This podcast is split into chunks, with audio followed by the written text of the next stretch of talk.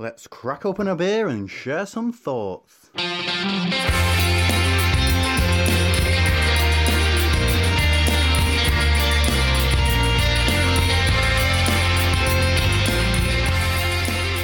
Welcome to Opinions, and in this special show that we're doing tonight, we are going on a bit of a journey through time and space.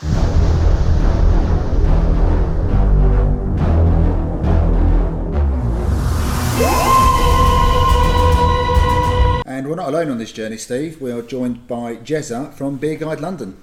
Welcome. Evening, gentlemen. Thank you very much for the invitation. Great to be here. Thank you very much for coming along. And Jezza, boy, have you bought us some treats. What have we got sat in front of us on the table that we're going to be enjoying this evening? Yeah, great excuse, this being Christmas and everything, to get a few of my favourite beers out. So, uh, the beer we have is from uh, the Dolle Brouwers in uh, Flanders, West Flanders. Uh, and it's our uh, favourite Christmas beer, Stille Nacht. Uh, we've got uh, a little vertical from 2018 back to 13 uh, with a Stille Nacht Reserva from 2005. So, really keen to see what that's like because I haven't had one since last Christmas. Wow. And I just haven't had one. And neither have I. And there's an average ABV here of 12%. Yep. Yeah, when you say average, they were just all 12%. All 12%. Let's uh, let's get straight into the first beer. Uh, Let's I- go I for think. it. Let's let's give. So we're starting off with the 2018. So we're Yeah. starting off with the freshest uh, version of this beer. So when, when would this one have been uh, brewed and bottled then? brewed in the summer, late summer, uh, and bottled a couple of months ago. Let's see. So this Pouring is really, really well. fresh, isn't Yeah, it? yeah. Uh, I mean that looks just incredible going into the glass. Yeah. There. It looks really, really drinkable. Now, for the benefit of our listeners, now good. Jezza's pouring for us. He has brought the appropriate glassware to go with the beer, um, and he is also making sure we are getting poured the right way, the even measures. He's he's not just you're not just chucking it in, are you, Jezza? No, definitely not. And some of these uh, vintages vary quite a lot with their uh, uh, with their heads and how well they pour. we'll see that particularly when we get to the 2016. Um, you have the slightly bigger one there, uh, Steve. Thank you very much. Uh, but this one pours really, really well, so no problems there. Cheers. Cheers. Cheers, enjoy. Thank, Thank you. you. It's Belgian on the nose. I, I had to be the first person to say it. Blimey, I mean, I just, I just needed to get it out of me. That's what we did last time, though, was it? Oh, that's really sweet. That's like a real sweetness to that. Yeah, especially at the, at the end of it. For me, there's a sweetness right. That's still there. Yeah. Um, I'm not get. I don't know about you. Twelve percent. Not feeling twelve percent on not, this beer. not at all. No. Um, it's really, it's incredibly drinkable. Yeah. It's, it's, it's strange because at the same time, it's, it's really light to drink, but it's really full of body Yeah. as, as, as well, which, which seems like a real contradiction. It sounds counterintuitive, but I, Yeah. I know what you're saying. Um, I mean, Jezza, you you very kindly brought these along to us uh, tonight. Now, it's a cold evening. You you've travelled here with them. Is there is there a, no, I don't- as an as an opening question? Is there an optimum temperature we should be drinking these at? Yeah, I think we've probably just about hit that temperature perfectly. Uh, they, the- so these were in the fridge. I actually cooled them down to three degrees. I would normally serve, serve them at seven Celsius, uh, and then let it warm up from there. So with uh, an hour's journey to get here, albeit quite a cold night. Uh, I think it's uh, obviously we've had a, a couple of other beers while we were getting ready. I think now the temperature's just about spot on with that.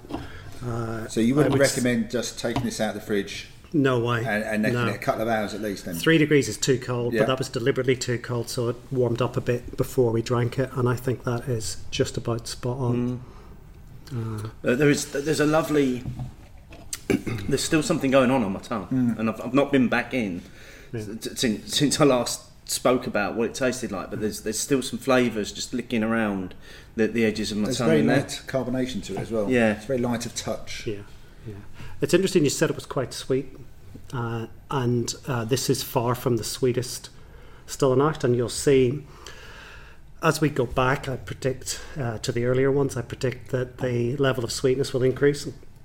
and that's partly because the level of hopping, the level of the hops will will start to, to fade away from some of the older ones, and they get a bit more Madeira-like, a bit sweeter, a bit more intense.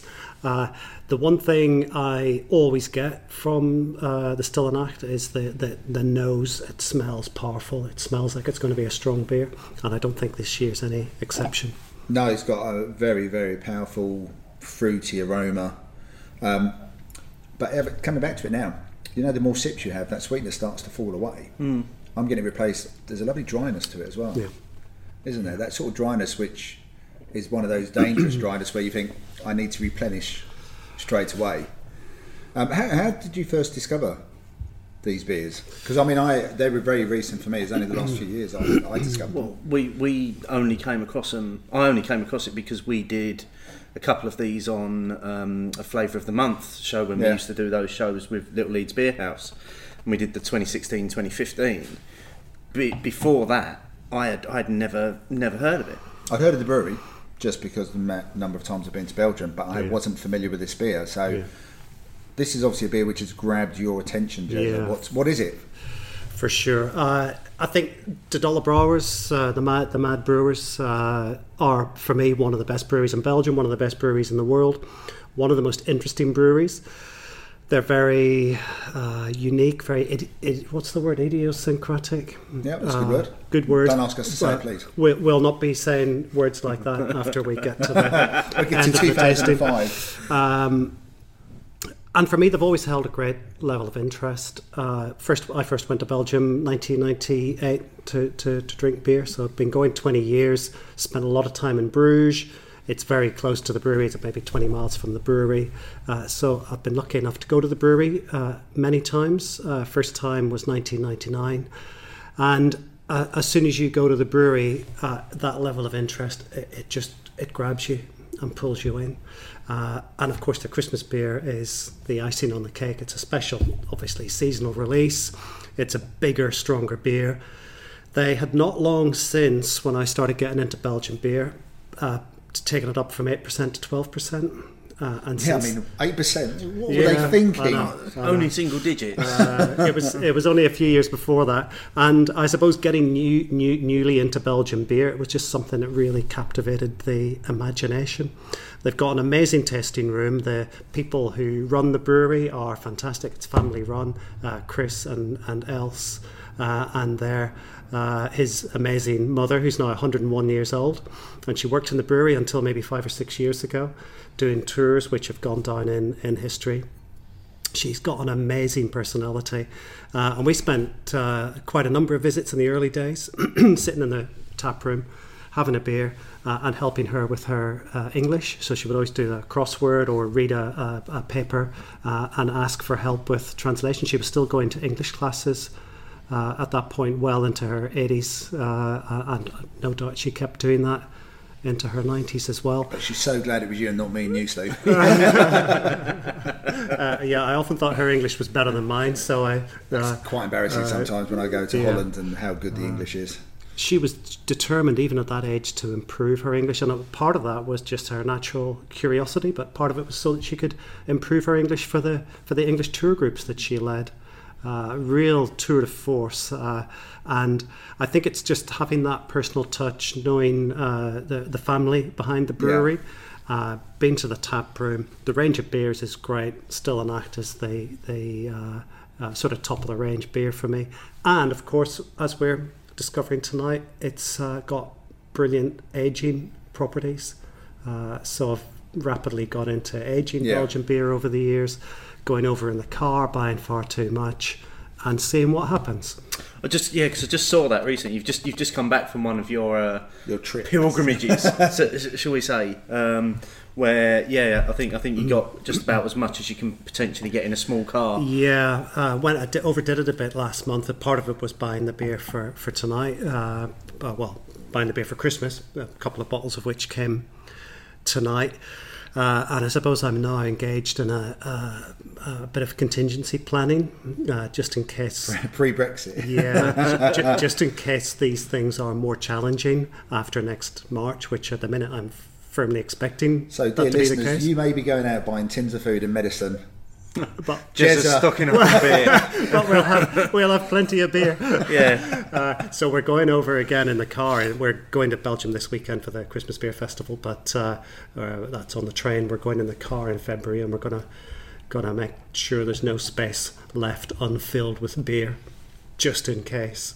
I, I admire your planning. Yeah, without a doubt. So is it so is it fair to say you said obviously you went over to get the beers for Christmas? Is it is it fair to say that this particular beer is makes a real staple for you in in terms of Christmas? Is, is, is this what you like to build your Christmas drinking around? Yeah, uh, there's uh, there is one slight drawback, and of course that's the strength. Uh, so one can't uh, drink Stille Nacht exclusively all day through Christmas because one might fall over. Uh, One, so one's might. not going to see lunch yeah. if they start on this in the morning. So uh, I tend to mix it up a little bit, and I've got a, a few favourites. I mean, there's a lot of Christmas beer in Belgium. It's a real thing to a much greater degree than it is here, with um, generally much bigger, darker, stronger, richer beers. So there's plenty to aim at. But one of my favourite Christmas beers from Belgium is Père Noël from De Uh, another West Flanders brewery, uh, and it's a magnificent beer. And when we were before the the show started, uh, we were drinking the Hoppy Christmas from uh, BrewDog. I was reminded a little bit of the the, the Père Noël. Père Noël is not an IPA, but it's a it's a it's a blonde seven percent hoppy beer, which is great for mixing it up with some of these bigger Christmas beers. Yeah, it's almost you're almost going down to session strength, then, aren't you? Of course, Well, yeah. percent. Uh, a mere Um, seven. I mean, that, I mean, four. uh, you know, what's your final thoughts on this, Steve? I'm really enjoying it. I mean, it's it is just imminently drinkable. It's it's so easy just to get through and to enjoy and to savour Yeah. as, as well. I think I might have started off and was a little bit gung ho with the way I was going into it, and then I, then I just slowed down a That- all that bit. sweetness though has gone now. That Yeah. residual sweetness. Don't you think the power of it starts to creep up on you a little bit? Though? Yeah, I think um, it's got bolder, There- bolder as there's- I've drunk it. There's certainly a warming quality Yeah. beginning to come through. And I said I loved it. I love that dry finish I'm getting now as well. Um, makes it very special. Oh God, this one's lively. So this is the 2017. So this is this is seventeen. Like, if no, I can count backwards at this yeah, stage. we're, we're not hanging We're- around here, are we? we're- let's let's get let's go back in time we're through doing these well, years. and uh, for the benefit of uh, of the recording, what we're doing is keeping a wee bit of the previous one in our glass and then pouring a, the second one in the. oh, so- well, some, some of us So, some of have you, kept have kept one for I, I comparison listened to the purposes. instructions. Yeah, Now, uh, as I mentioned, we've we've been uh, I've been drinking Stille Nacht for, for twenty years. Uh, one of the best ever vintages because they they vary from from year to year. Uh, Dolle Brouwers is a classic small artisanal brewery. Uh, uh, they do things. They do things uh, a little different each year. So the beer is, is not hundred percent consistent, and therein lies part of its Part of its uh, charm. part of its charm, part of its joy. But the 2017 was probably the best vintage I've ever had, and uh, because I like to be very thorough in preparation, I drank one of these especially at the weekend just to make sure I knew what I was talking about. I love about. your version of preparation, yeah. Jezza. It's, Yeah, Dedication. somebody Yeah. has to, somebody has to do it. yeah. Um, and uh, I'm pleased to confirm that if anything, it's even better a year on. So this is uh, this is probably the best beer we'll have tonight.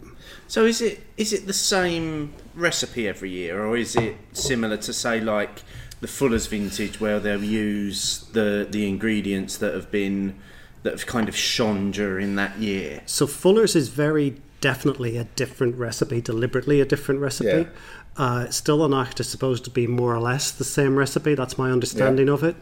Uh, I don't think they go for a massive change in hop profile or the or the or the other characteristics of the beer. It just comes out a little bit different, and even each year they do several batches.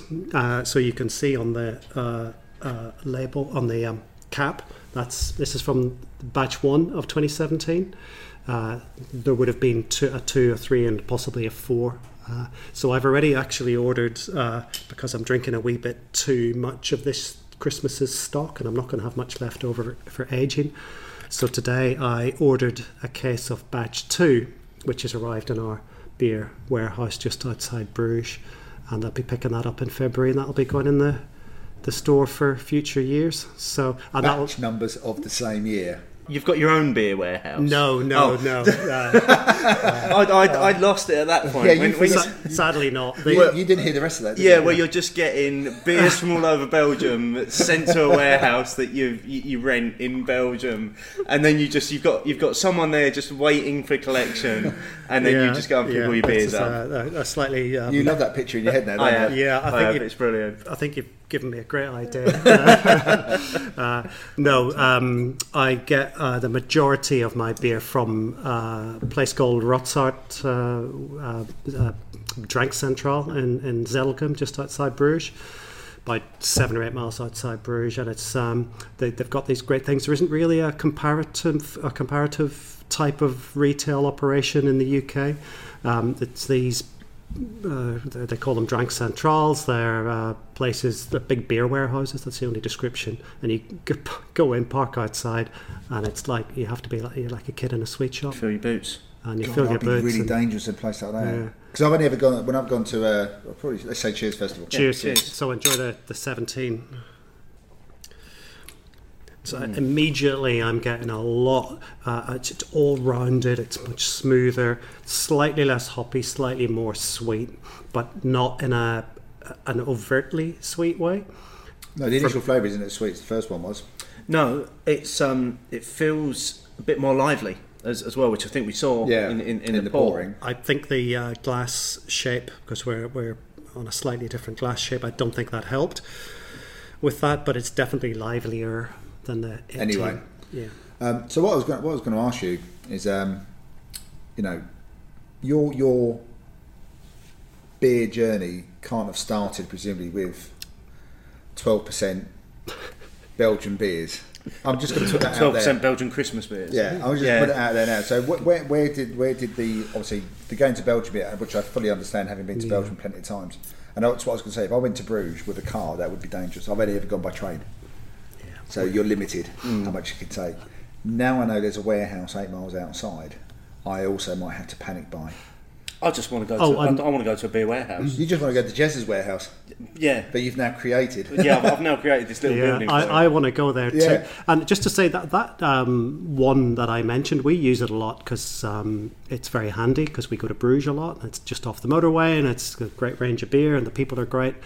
And I can pre-order and they keep stuff until my next visit. It's fantastic service. But there are loads of other similar warehouses dotted all over Belgium. No, I was never aware of those. But again, And- because, maybe because I've never gone by car, Yeah. I've never really paid attention mm, either. Yeah, of course. And most of them are a little bit out of town. You need a bit of space. Yeah. So you you know, unless you have a car, you probably wouldn't go Yeah. seeking them out. Sounds like the place outside Calais when you know you used to go for the, the wine runs and stuff like that. Uh, yeah, although ten times better for obvious reasons. Yeah. The I mean, yeah, some of the wine was shit. I mean, Yeah. let's be honest. yeah. So yeah, your beer journey. Where, where where did your beer journey start? Uh, the very start, I guess, uh, uh, uh, like many people, uh, first, uh, no, this is pre-beer, drinking cider in my teens, and then um, quite quickly uh, moved on to where, where I grew up. There wasn't a great range of, of beer.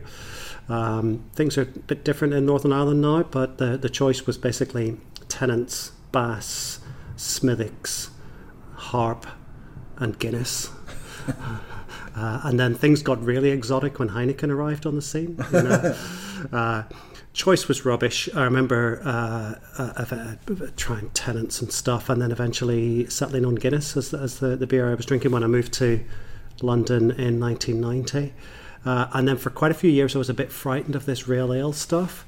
So I stuck to Guinness, thinking it was safer. But, you know, like everything, you try this and you try that. And uh, quite quickly um, started going to uh, beer festivals. Remember going to the uh, Great British Beer Festival at, uh, I think the first one we went to was at Olympia. Uh, and obviously it's, it's back there now Yeah. um, and trying out different ales and, and finding quite a few that I liked. So I just sort of gradually made that transition. Uh, and then uh, late 90s started to go to, to Belgium, and that, that was the game changer, I suppose. Uh, that first trip to Bruges, discovering beers like Westmalle Triple. Uh, uh, Oh, that's one of my I- that's one I of my fa- all-time favourites. I that, mean, that was the one I think that, that really got me intrigued. I mean, yeah, I think because I, I, I went to Belgium probably similar sort of time. Um, actually, I think my first visit to Belgium was mid '90s actually. But what struck me about the beer culture over there, and, and I've sort of alluded to it a little bit, where we've got proper glasses. The first beer we, we you Yeah. poured for us, it was the glassware. Every beer had its own glass. Now at the time, I was probably mid twenties, so I was just thinking it aesthetically it looked lovely Yeah. and you had different types of people drinking beer rather than what would have been very stereotyped over here drinking it. And I put that down to smaller pours, different glassware, and not looking like you were on a session. Whether you were or not is irrelevant. You didn't look like you were because of the glassware almost. And I was fascinated by that different glassware. And I actually, I actually wrote to CAMRA as soon as I joined about the whole glassware thing because I mm. found that our glassware was just so boring and didn't help it, didn't help us at all with trying to encourage people to drink different beers. We've spoken about it often about having, you know, the, the really small half pint glasses. Yeah, yeah, they just don't are- work for me. They're at the all. ugliest half pint glasses in the mm. world. As a The, pint, the straight ones. Oh, God, yeah. No. Even and even the ones with a bit, well, I don't remember what the ones which come out a little bit. The, the nonic. Yeah, I think even potentially they're even worse because they always look a bit shorter. Yeah. You look like you could fit three of them in there. And I just found that the theatre of the Belgian beer scene and the glasses just made the whole thing seem so much more appealing. There, there, there wasn't anything I wasn't unwilling to try just because it looked fantastic from the outside in. Yeah, yeah, I, I, and I think uh, I, I totally relate to a lot of that. Uh, it's the culture. It's the whole culture around going to the pub in Belgium, uh, table service. Uh, somebody comes and takes your order, and then not only does the beer come in, in the correct glass, somebody pours it for you perfectly, normally, at your table, and it's all designed to make the experience uh, so much more attractive. You don't have to stand at the bar and you know have the a lot all, all of the hassles that that can involve uh, yeah, in a a lot of busy pub. pubs aren't really designed to stand at the bar, yeah, it- it's so civilized. Yeah. so civilized. And then, of course, you've got, for me, a really interesting range of beer. And of course, of course, things have changed hugely in the UK in the last few years. But mid '90s, there were a lot fewer interesting beers in this country compared to what there are now. So for me, going to Belgium, the beer was so much more interesting. It was bigger ABVs. There was a bigger range. It was all very exotic you know, the whole Trappist thing. I mentioned Westmalle Triple, but just discovering all the Trappist beers and the monasteries and everything. There's there's a real allure about it. Uh, and then going to smaller breweries, and not Trappist breweries, but smaller rustic breweries like the Dolle Brouwers, uh, uh, and just getting into the whole um, history of, of that. I can, I can see how, absolutely can see fascinating. you, you can you can get drawn in. Um, let's say the history of it, but not just the, the big ABVs, but just the range of flavours that are on offer. yeah. The range of different beers. You know, so my first experience of sort of funky type of beers, sour type beers, saisons, they will Yeah. all have been in Belgium Yeah. without a shadow of a doubt. All of those, and that was a long time before they were really coming over here. That would have been Belgium for me Yeah. straight away. Yeah. And that's what I would have associated with it. And and and uh, just thinking about my first trip to, to Belgium, sitting in uh, the, the the pub that inspired me, which we still go to repeatedly, is uh, Brugs Beertje in in uh, in Brugge, and uh, Where, where is that in relation? Say in relation to the square, uh, you know, where the tower is. uh, you head out of out of uh, out of town uh, up towards Het Zand Square, and uh, it's on the right, five minute walk from the Market Okay. Square Yeah. on the right hand side, up a little side street. And for me, that's the most wonderful pub, uh, run by Daisy uh, for many, many years. Uh, she She's was, just left, hasn't she, she the last year or so? stood down a couple of years ago. Yeah, I took- I took Michelle there on New, New Year's Day, I think. Fantastic, good place to start the year. Yeah, Uh, Daisy was very keen to ensure that the pub continued after she had uh, retired. Uh, so she trained up uh, a success. She, she, she sold it, but made sure that the person taking it on would, would be a presence behind the bar, because that's another thing you don't get so often here, but you get very much in Belgium. You go in and you will have somebody who is a, a a regular presence behind the bar. And Daisy provided that presence for, uh, I think it was 33 years in the end. She did 1983 to 2016, It was a some, something while. like that. It was a very long stint. Uh, working incredibly long hours, six days a week. The pub was open four till twelve ish, uh, with the emphasis on ish. Yeah, I mean, Uh, wait, wait, four o'clock the day I turned up. So I made sure I knew where it yeah. was because, like you say, it's you need to know where it is.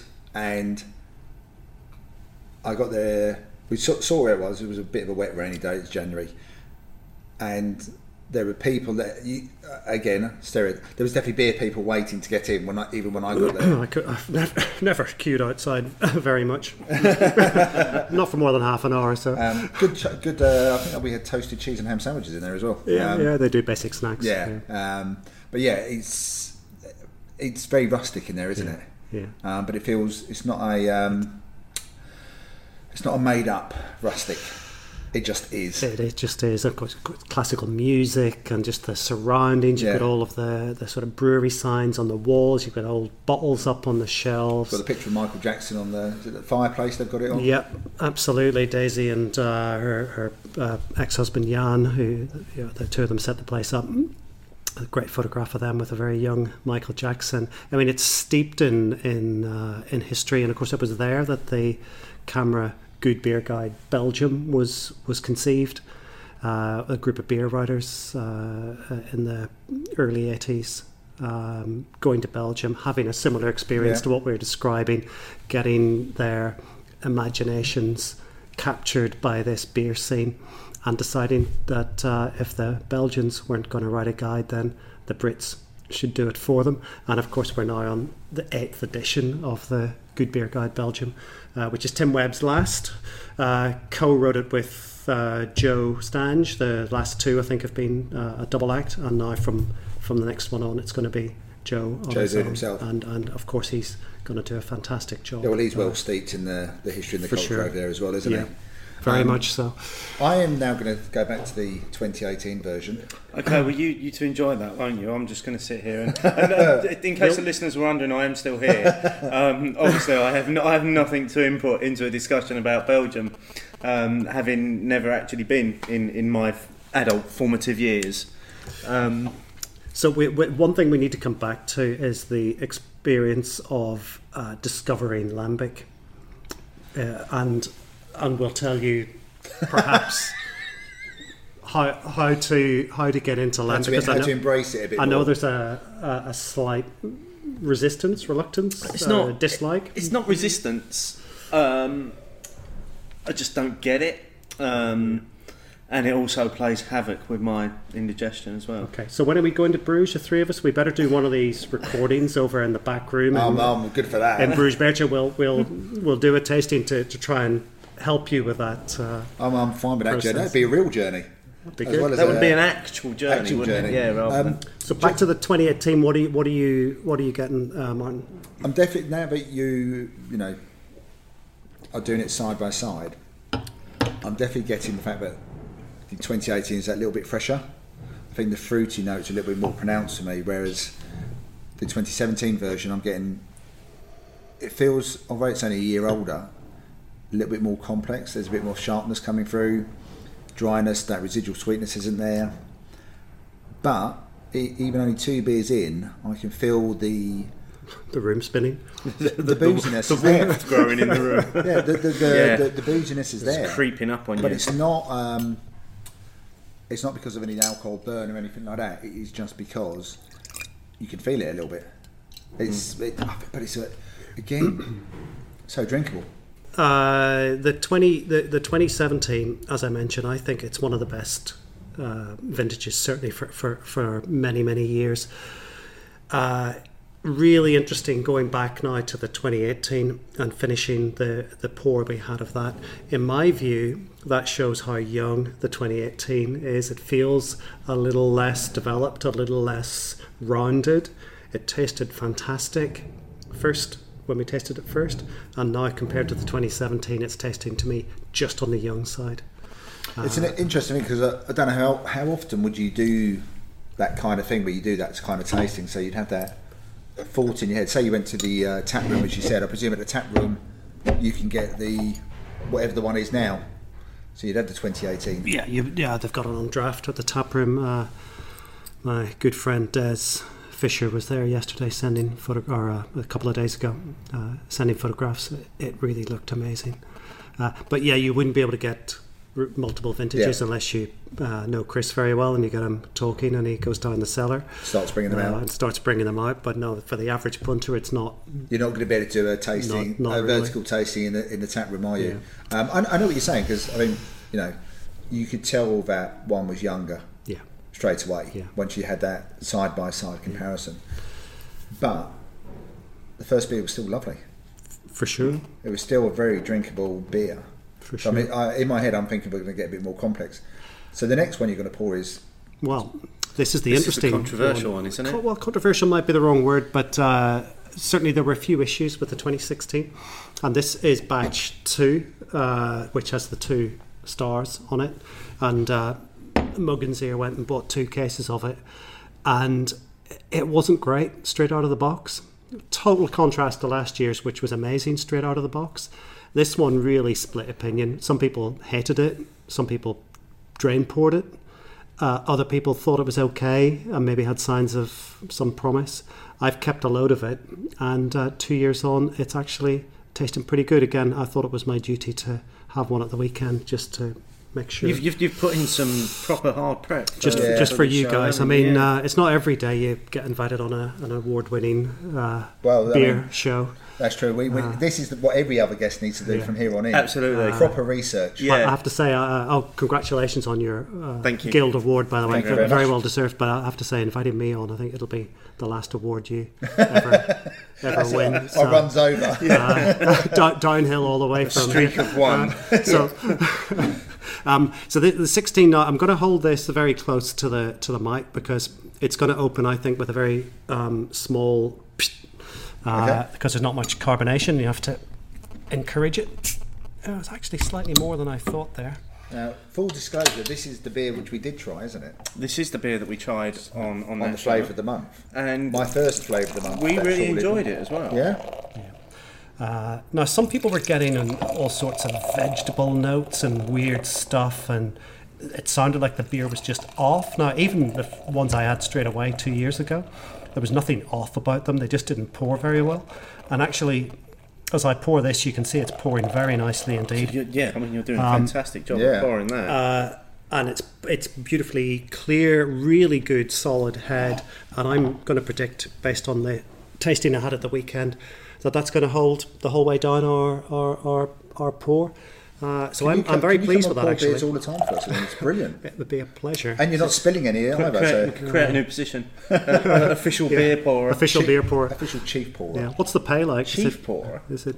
Well, Chief beer pourer. chief beer. Yeah, yeah, yeah, yeah. I think we could do that. Yeah. And uh, remarkably little sediment. I've poured more than that than I would ever normally pour, but um, So presumably all of these beers do have um, sediment. Yeah, we got more, more sediment off the 17 actually than the 16, and uh, you can see it's there's very little kicking around in the in the in the glass if you if you look at No, the, there isn't. the It's, bottom. uh, No, actually, you, you have look you've, at- you've poured that. actually, these glasses are excellent for looking underneath. Actually, aren't they Yeah, you get a great look at the uh, the underside of a bubble. Yeah. which I've never done before. No, I do it all the time now. yeah.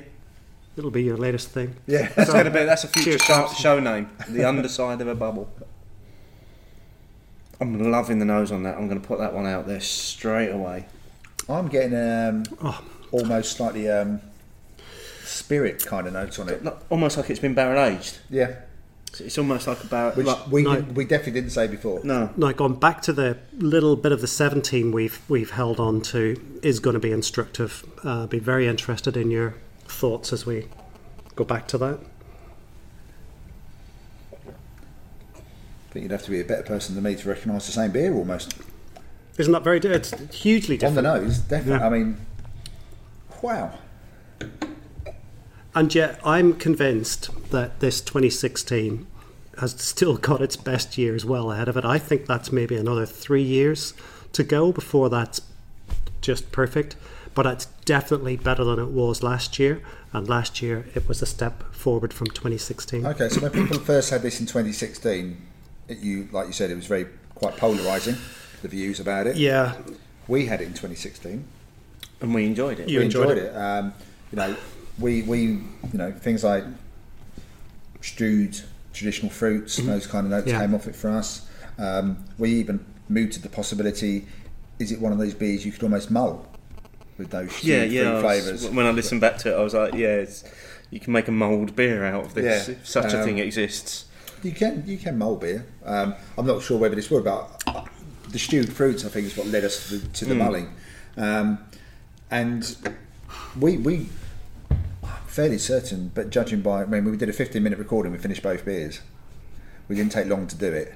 This is reminiscent of like a barley wine for me in terms of its nose and, and certainly the initial flavours that you, that you get from it. Yeah, I'm still getting a little harshness out of it, and certainly much it's much harsher than the 17, which I think is perfectly smooth, rounded, all of those, um, all of those adjectives. This for me is still balancing out, and it was it was all over the place two years ago. Uh, I didn't get a bad one, but I, and again we talked about earlier about the different batches, and um, I think there might have been one batch which was not good. Batch two for me, the only thing that wasn't good about it was it was uh, the, the, it was very lacking in carbonation, and it wasn't very well balanced. It's definitely coming together. Compared to the 17, it's got a way to go. So, so you said that you think in another three years it's probably going to hit its its peak almost.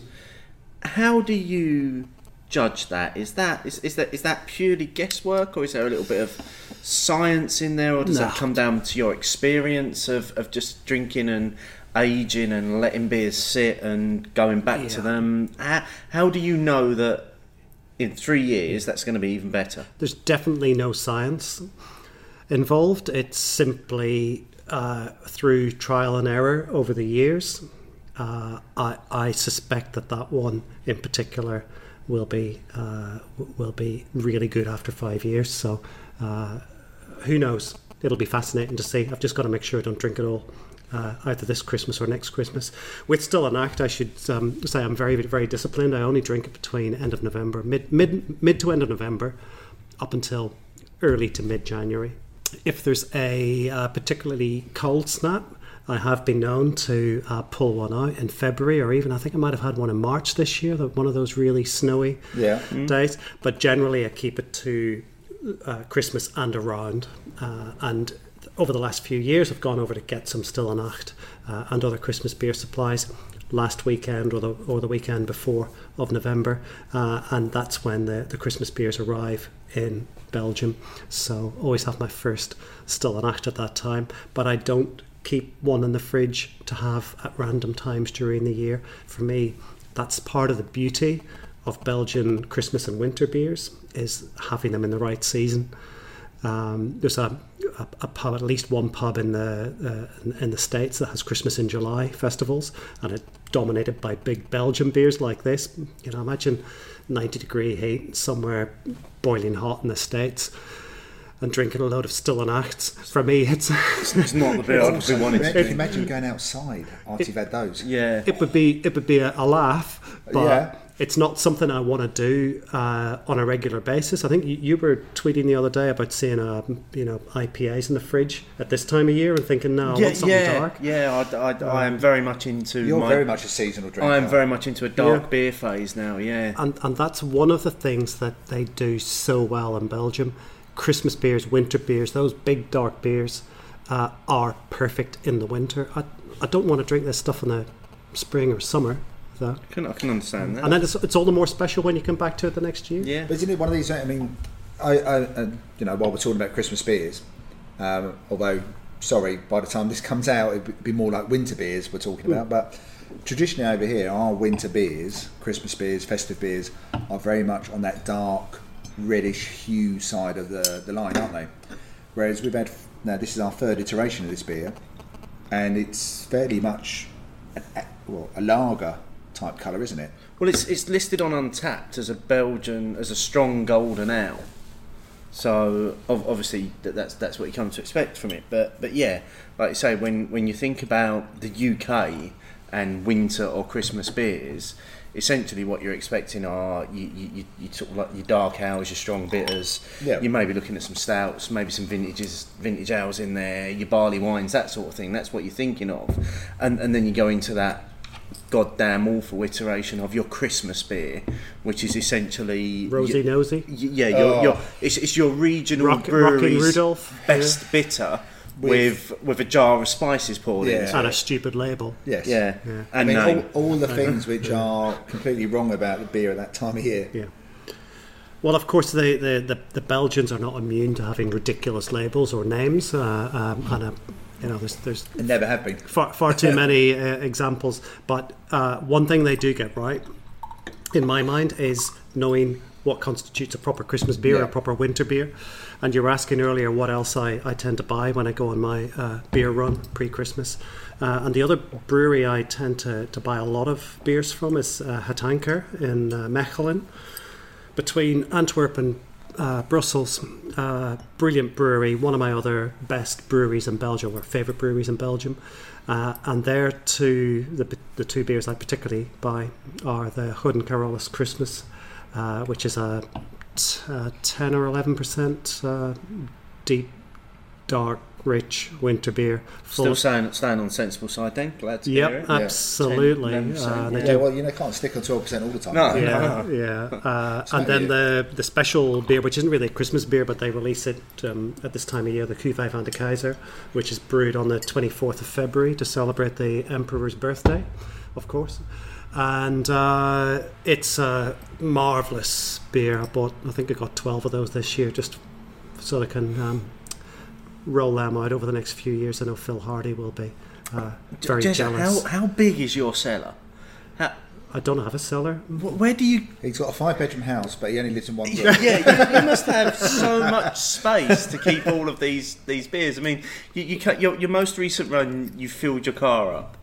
Where, We- where, where do you keep them all? We live in a first floor flat. so, so where, where's all the beer? The other 12 flats. Oh, so we're t- just opened the 2015. Yeah, we're, we're, we're racing through these now. Uh, so we've still got some 16. That's Yep. good. Yeah, so we've, all, yeah. we've all Um, got the lessons now. so Yeah. the, the the the first floor flat. Um, when we first went to Belgium, we came back with some nice, um, uh, you know, those those boxes you get with like a glass Oh, and yeah. two or three of the Like a bit of a beers. you know. I remember getting a Westmalle one, a, G- got a Leffe one, and Grimbergen and stuff. You, know, you bought, Yeah. you didn't know, I didn't know any better. Just bought stuff that you could get, looked nice. Yeah, the beer seemed all right. Yeah, don't buy so much of the. Oh God, this is Oh. this is escaping. So Um, uh, a lively 2015. yeah, from memory, this was a pretty good year, by the way. So fingers crossed. We didn't think so. we were definitely less impressed. So up front, uh, when we did the, re- the recording for Flavour of the Month, we were less impressed with the 2015 than 2016. Than the 16. See, Yeah, at, the that's- time, at the time, we were having both of them. That is very interesting. Yeah, and I think there was a, an absolute peach of a comment in there as Yeah, well, wasn't shall, there? shall I quote? Go, go on. Go on. So um, basically, uh, we were just chatting about the whole aging thing and about when you should drink it. We, we both agreed at the time that the 2016 was spot on. Yeah. You should drink it there and then. Drink fresh. Yeah. And that the 2015 had not benefited from the aging. And fact- wouldn't get any better with Yeah. age. Okay, interesting. There's a lot more sediment than that, and um, a wee bit more. Which mess. I actually think at the time, Jezza, when we put that show out, I think you may have commented on Yeah. certainly one of our tweets about it, where we said Definitely. we didn't enjoy the might, 2015. might well have done. Yeah. Uh, disagreeing, presumably. yes, ab- well, well, absolutely, yeah. Uh, so, just for the record, this is the, the, the first batch from 2015. It's got the one star beside the, the date on the cap. Uh, who knows which batch you had? Let's let's try it. Didn't know, but that Oh, I wouldn't have known to have looked for a star. No, cheers. Yeah. I'm going to say straight away, this one looks darker It is darker. than, I mean, if you look at it compared to that, I mean, obviously, the others. We've got less in the glass, but still, you're right. Yeah. And we should remember to open the 14. Keep about half of this in the glass because this is going to get progressively more interesting as we go back uh, and see the different um, shades. I mean, at the time as well, we one of the things we also said was it was definitely less carbonated than 2016, and in the glass it looks less carbonated to me than what we had there. Yeah. This one held the carbonation better, the 2016. I'm, I'm still very happy with that carbonation, and um, if you just provoke it a little bit, you see it, it's got a lovely, lovely head on it. But we did comment that it was mellow. Oh, I think that's great. So basically, what we're going to have to turn around and say is that, do you know what? The aging bit worked all right. Yeah, I, I think I think if people want to listen back to that as well, we'll put a link in the show Yeah. notes to our ori- original thoughts on 2016 and and, and, and 15 um, because it is very different from what we're actually tasting now Definitely my memory of it and my perception of it. because it's different. almost it's almost two years on to the day It's over two years. when when we recorded it's over two put years. that we did, out. we yeah. did in uh, November 26, late November 2016. yeah. Um, So as we record this, we're mid-December. Yeah. People are listening in January, so so yeah, Well it's, over it's two well over years. two years. This is the beauty of this whole aging thing. This is why I buy far too much beer. Yeah, Because but you still haven't told us where you keep it. oh, I keep it so yeah. It's always, it's got key codes, retina scan. Yeah, only because we want to know where this secret storage is. no, we, we it started off. So we brought back you know those Yeah. display boxes uh, uh, that you know soon uh, graduated uh, from that to to buying crates of stuff and, and, and much bigger quantities. But at first, uh, I I took over a shelf in the, in the back room, and that was the beer shelf. And then that turned from one shelf into two, the way these things happen. Uh, and then uh, eventually that shelf, um, there's four shelves in that cupboard, and that became the beer cupboard. And then I took over another shelf, and then the fireplace got commandeered, and the Who needs heating? Overrated. yeah, it was an un- unused fireplace, I should say. And um, my lovely wife bought a beer fridge for me. Oh, I don't know, five, ten years ago, something like that. A good number of years ago, uh, and it fitted perfectly in this fireplace. So there's now the fridge and some boxes. That's actually where I keep the Stille Nacht, right beside the the, the fridge. And uh, now uh, the beer room, uh, as it now is, uh, uh, it also has um, some uh, boxes, random boxes on the on the floor, uh, and uh, uh, uh, uh, one of those dresser things full of glasses, and that's only the spare glass collection because the main glass collection in the kitchen is in a in a, in a proper cupboard with a, a few shelves, and that's absolutely rammed full. I've had to box up So glasses recently. Okay, Yeah, so, so well, if any we- of our listeners yeah. um, have two glass collections, please tweet us and let us know. Well, I do because I've got the ones in the beer cupboard. You, you know the beer cupboard. Yeah, yeah, yeah, the beer cupboard. I've had to when I moved from my house in with Michelle. I did uh, donate quite a few to charity. Brought some up to Steve's place in Beer Nouveau. Um, I've recently boxed another load as well because the glasses were taking away space from the beers, and I decided what was my prior- priorities. It was the beer rather than the glasses. Yeah. And which glasses hadn't I used since I moved in, which was basically all those pint festival glasses. I was just going to say the word festival. Uh, I don't use them at home. you do you do kind of end up collecting those, don't Yeah. you? and tasting glasses from festivals from some of the sort of more crafty beer festivals because now. you, can't, you, you- don't use them at home. well, and how many do you need? Yeah. You know, and okay, I love my Belgian beer glasses, and I've got far too many. Uh, I do like to have the right glass for most of the beer Yeah. I drink, but there's always stuff you get you don't have the glass for. But there's always a generic shape which works well with any given Belgian beer, so you got plenty of choice. But there's glasses in there I haven't used in years. I, I pulled out two at the weekend. I didn't even know I had two of that particular glass, a Grottenbier glass Yeah. uh, one of the old Pierre Celis um, uh, famous beers from the, the the guy who basically invented Hoegaarden. Uh, two two of those lovely goblets. I thought, where did I get that second glass? So there's all sorts of stuff in there. You can never have too many glasses, but actually, you know, there's a limit. And a lot of those little festival glasses, you bring them home and you realize after a while, I'm not going to use this. It's, so not, yeah. it's not a glass you will use at Yeah. home. I've, I've got Because quite a few of those. because at most they're a third pour. Yeah. And I know, I know you will share most of your beers with Michelle, Mm-hmm. but even so, you're still not going to get No. a, a, beer in two of those glasses. You need something just a bit big, Yeah. bigger. And, and I've I've actually just done the same this past weekend because I'm moving soon, and I've got to find less space. I'm going to have less space in my kitchen for my glassware. So I've gone through my glass cupboard, and I'm like, I've literally got rid of an entire shelf. And just gone. I don't use these. Yeah. They're, they're just in here for show. So I've, I've basically now got myself a nice glass for stouts, a nice glass for IPAs, something for lagers, and then a generic Belgian shaped beer. Should I happen to find myself drinking a Belgian beer on a rare occasion at home? Yeah, but also for, for me, obviously, I when I drink Michelle, we tend to do the, the paired up glasses. Yeah. When we drink for the show, we tend to pair up the glasses as well. Yeah. and Michelle does like a pair. Oh yes, definitely. But also, uh, you know, it does again going back to the whole aesthetics. It does look good. It, it does it does look good, but sometimes it does come down to practicalities. Oh yeah, yeah. But there, there, there are probably much like Jezza was saying there in terms of you've got your, your Belgian glasses and you'll you will try and have the right beer in the right glass. Yeah. For, for some reason, I, I have this thing that I can only have a barley wine in my teku. And I, and I think that's because it's like a wine-shaped glass. Well, they do. They do work really well. yeah, yeah. It's, it's an appropriate glassware. So, um, what do you what do you guys make of, of this? Um, I knew you were going to go here. uh, I- I'll let somebody else reveal which glass we're, we're looking at a picture of. But um, what I mentioned on Twitter and in um, discussion with Melissa Cole and a few others this afternoon, uh, somebody tweeted a picture of an utterly ridiculous saucer type thing. it's essentially a soup bowl, isn't No, it? it looked like a dog bowl. It Okay. Dog, like, it dog like, bowl might be more accurate. It looked like a, a bowl that a dog would drink water out of. and and this poor person was served beer in this, and obviously tweeted about it because that's what you do. Um, and it reminded me of um, But it looked wholly. The beer looked wholly unattractive in that glass. Yes. yeah. But also, how'd you hold that? And I actually don't want to be the- drinking beer with two hands. Yeah, hands. that's what you had to do. So this glass we're looking at from our recent uh, visit to to Bermondsey, uh, I think that's all I'll say. Yep. Uh, is the new glassware from this brewery, and uh, it actually looks quite appealing. I have to say, it's a very smart uh, glass with the, the logo on the front, and the beer is, is obviously in good condition. It sits well in Yeah. the glass. Uh, but I thought it really did not play to the strengths of the aroma of the beer.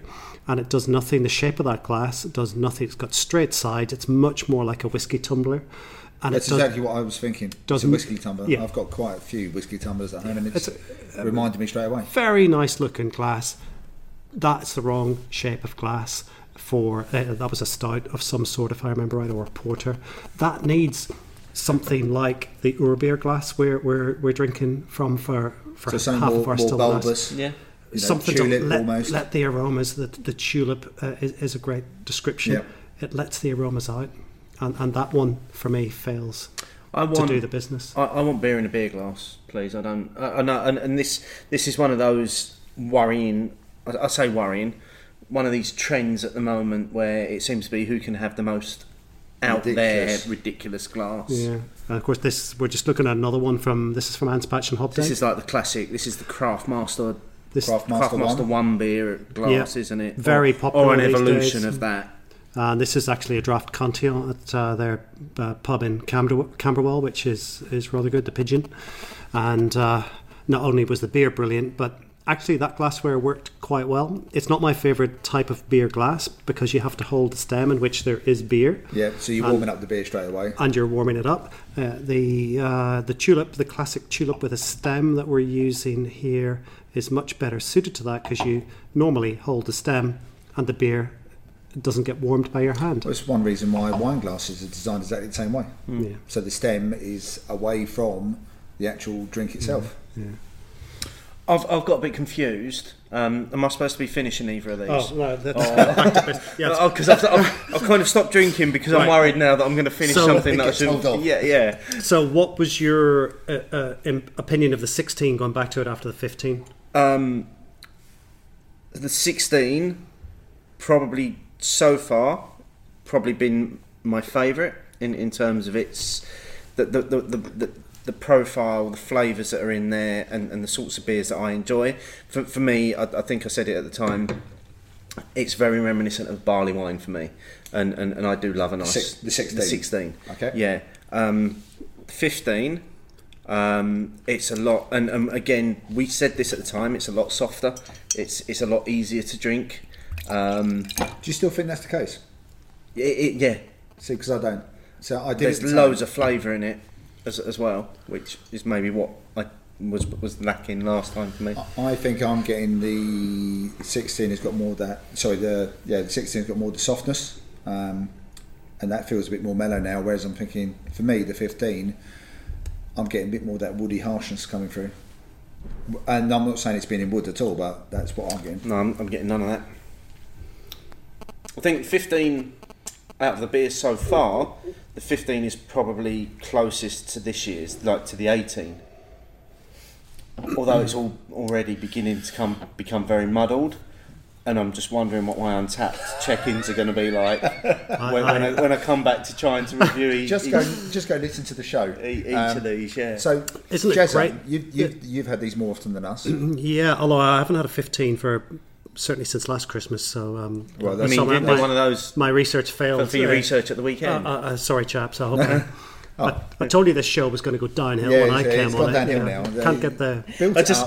I, I just had this image of you now, sat in this huge armchair in your beer room. doing a seven-year vertical. with with a load of empty bottles all around you, and, and, and your wife coming in and saying to you, "What are you doing?" And you're just sitting there going, "I'm preparing for a podcast," and I'm not even sorry. so, so, sort of thing. So we've gone from a vertical taste into horizontal at that Yeah. point. So Brilliant. What, what's, your, uh, what's, what's your view of these two beers? Then? So I, I uh, two two things. The 16, I think, is is definitely. I've just gone back to it, and definitely far better than it was two years ago. Uh, very very happy with how that's coming on, and very pleased. I've still got. Um, I can't remember the number, but I've well, you got. said a- you bought two cases, didn't you? yeah, I think I've got maybe 12 left, something like that. I've got a decent number left. So I'm going to go easy on that uh, this Christmas. Uh, hopefully, hoping that I manage to keep a few for years ahead. Uh, the 15, um, unlike yourselves, I think the 15 is fantastic. I'm very, very happy with it. I would put it only a little behind the 17 in the ranking so far, uh, with the caveat that the 18 is very young. And even though it's great, particularly when you taste it first, I don't think it stands up to the ones that I've had a couple of years. So the 15 for me is wonderful. I think for me, the 15 is going to have to be last out of the four we've had so far. Is where I'm going. So I need to Great. keep a bit of Keep the it, 15. so we've all got a bit of 15, Yep. and let's pour now the 14. I'm loving this back in time bit. It's, it's brilliant, isn't it? It's just like um, It's, it's history lesson proper. it's, isn't yeah, it? it's going a year at a time. Yeah. Don't, don't you ever get worried that your house is going to burn down and you, you're, you're going to lose the opportunity to try all Well, these to be fair, it beers? burned really quickly though. because because that's that I, Well- I've had that fear recently, and I've as, as a result of that, I've started getting into some of the beers that I was aging because I Because I, you didn't want. Because I had a panic that one of two things could happen. I, I could die tomorrow Yeah. and never know what those Yeah. beers are going to taste like and not have to worry about it. I know. Or I could go to work tomorrow and come home and my house has burnt down and I'd know I'd lost all of that beer and I'd, I'd spend the rest of my life knowing that. Yeah. So why should I just leave it and not drink it? You see, the, the- I, I, I have all of those concerns. Uh, and yeah, that's you need to you you. need to finish that. Yeah. Uh, of course, you, you, you can't win with that respect No, because if you if you don't buy the beer in ridiculous quantities and let it age, then you'll never find out what it's like years down the line. you, you obviously quite love doing it. oh, it's great You, fun. this, you know, even now when you're talking, there's a smile on your face Yeah. talking about the whole aging, buying, storing, doing the comparisons. yeah. You light up when you talk about it. and it's just it's just for the complete hell of it you know it's good fun and uh, it, it requires all it requires is you know fortunate we get we get to Belgium a lot we're very fortunate we've got a car and we can pick up all this stuff uh, we can afford to do it we might, might not be able to afford it much after the end of next No. March because nobody will be able to leave the country or afford to buy the no, beer leaving the country is a non-starter. uh, hence you know, Hence your panic buying. But Pan- once panic once, buying. once we've found the location of the se- secret beer bunker that Jezza has, you can all you we'll can be all- all right. yeah so we're just going to live there. You'll Yeah. be fine. Uh, it's great fun, and and so therefore, for me, that outweighs the fear of oh my god, what happens if I drop dead tomorrow and I didn't get to try this particular beer? Well, you know, it's a risky take, isn't Yeah. it? So There's does you, does lots your, of risks does in your, life. your, your missus obviously shares your interest. Does she share your passion for the beers? Yeah, oh, uh, very much so, and particularly this one. So she's most miffed that I've brought sort of eight, eight Something to share with people she's never met. Stille Nacht uh, out tonight and uh, be on, fair, a, on a will be like Tuesday. um, and I keep just keep um, reassuring her that actually it's just helping with a bit of stock control. you Yeah. know. Uh, so you guys are doing us a favour and helping to. So that you can bring some more Stock in. control, yeah. Exactly. Exactly. Uh, Ro- ro- rotation. yeah. It's very Uh, important. Yeah. Unfortunately, Stille Nacht is like her favourite Belgian Christmas beer, one of her favourite beers. Per Ra- se. Per rapidly se. becoming mine as well. Uh, if I'm I mean, yeah, And, uh, Christmas beer. It's fantastic. Yeah, so um, yeah, she she loves uh, she loves big imperial stouts. She loves the big Belgian winter beers. We're going over to the Kerstbier Festival this weekend, the Christmas Beer Festival in Essen. I don't in think I should ever let her no, meet Michelle. no, no, Imperial no, stouts no. and the big Belgian beers. Yeah. Uh, No. Yeah, she went to well, last time we were in New York. She said, "Right, I'm only going to drink beers that are um, uh, she's p- pretty much imperial stouts, ten percent plus. I don't want to see anything less." And she did that for the whole fortnight. And Sorry. yeah, I, I, it was brilliant. And- Why isn't she here? oh, Trust me, she obviously wanted to come along with these beers. I Yeah. reckon. So the 2014 we're on now, and this is pouring really well. So I'm just going to Yep. angle And this which, one. which batch number is this? It's batch number three So for how, what it's worth. how many? How many batches do they generally U- do of usually, each? each usually year? three or four. Okay, Yeah, it varies, uh, but usually three or four. and there may be subtle differences between each of those batches. Exactly. Uh, I'm, I'm reliably told by my friends at the beer warehouse that the batch one and two this year they've just tested batch two and it hasn't really changed that much for batch one. Uh, so that's good because I thought batch one was pretty good. Uh, so this one, yeah, a little, getting a little bit more sediment out of the 14. Uh, let's see.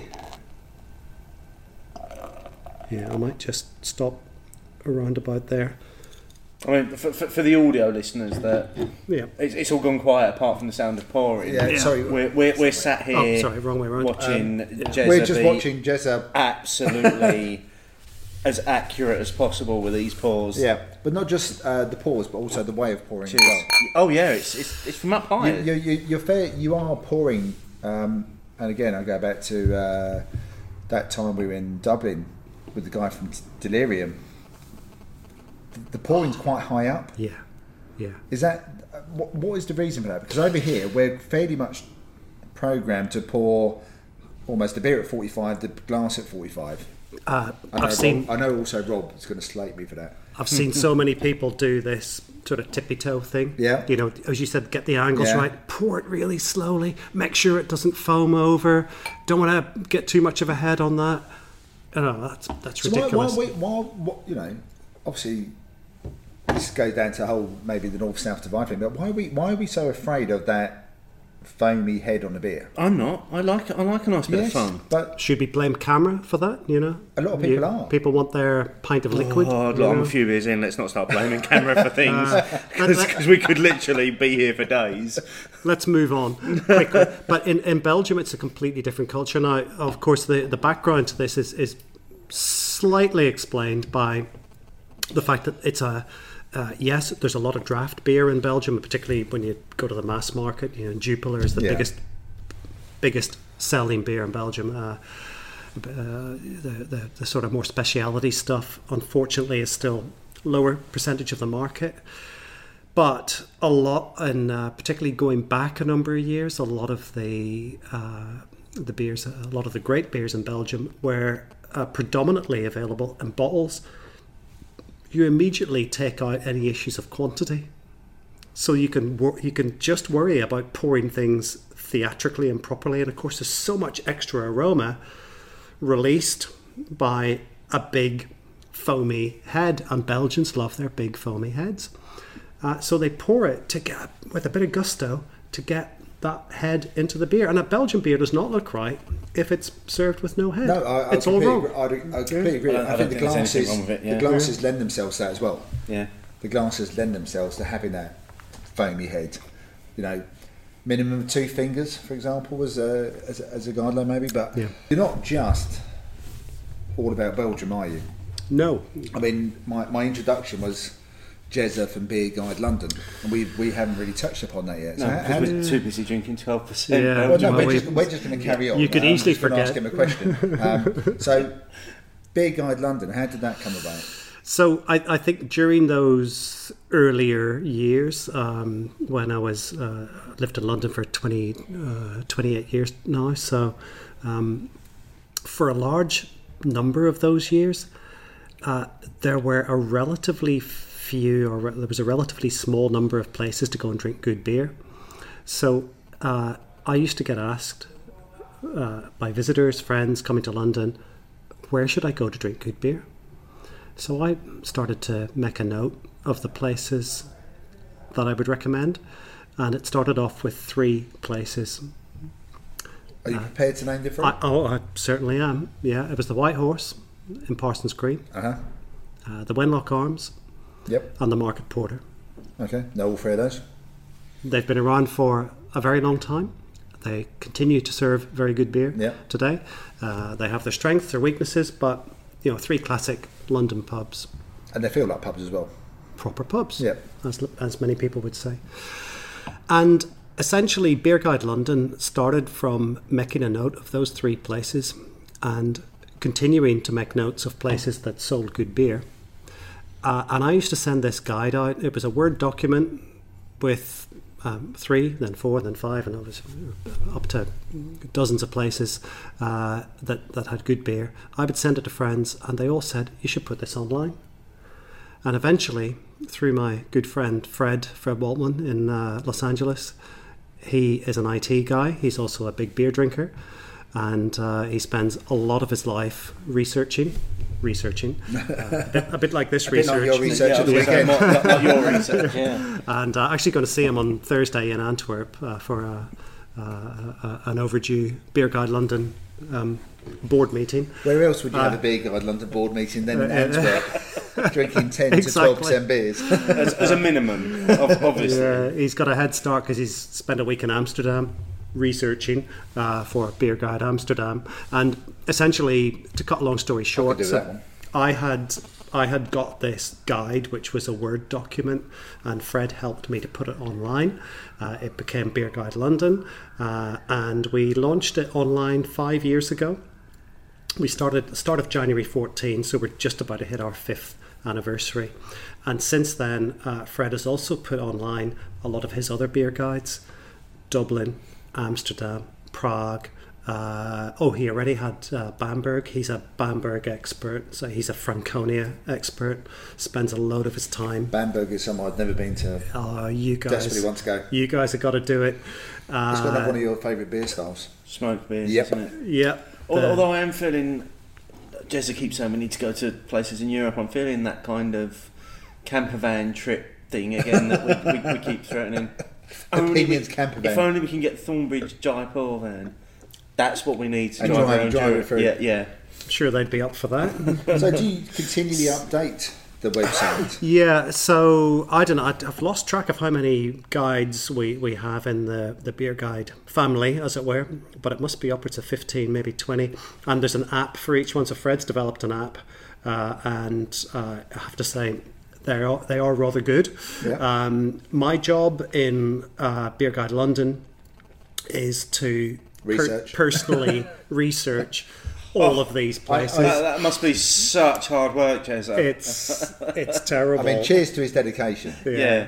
uh, and it, it being the end of the year and uh, in you know my dedication to preparation for this esteemed event uh, I did put together some stats at the weekend We, we do love a Oh, stat. we do love stats. yeah so we uh, Says down two tapped fans. we, Yeah. we currently have uh, 262 entries in our guide, and the guide we're a bit brutal, so uh, we we don't just stick someone in the guide and then leave them there.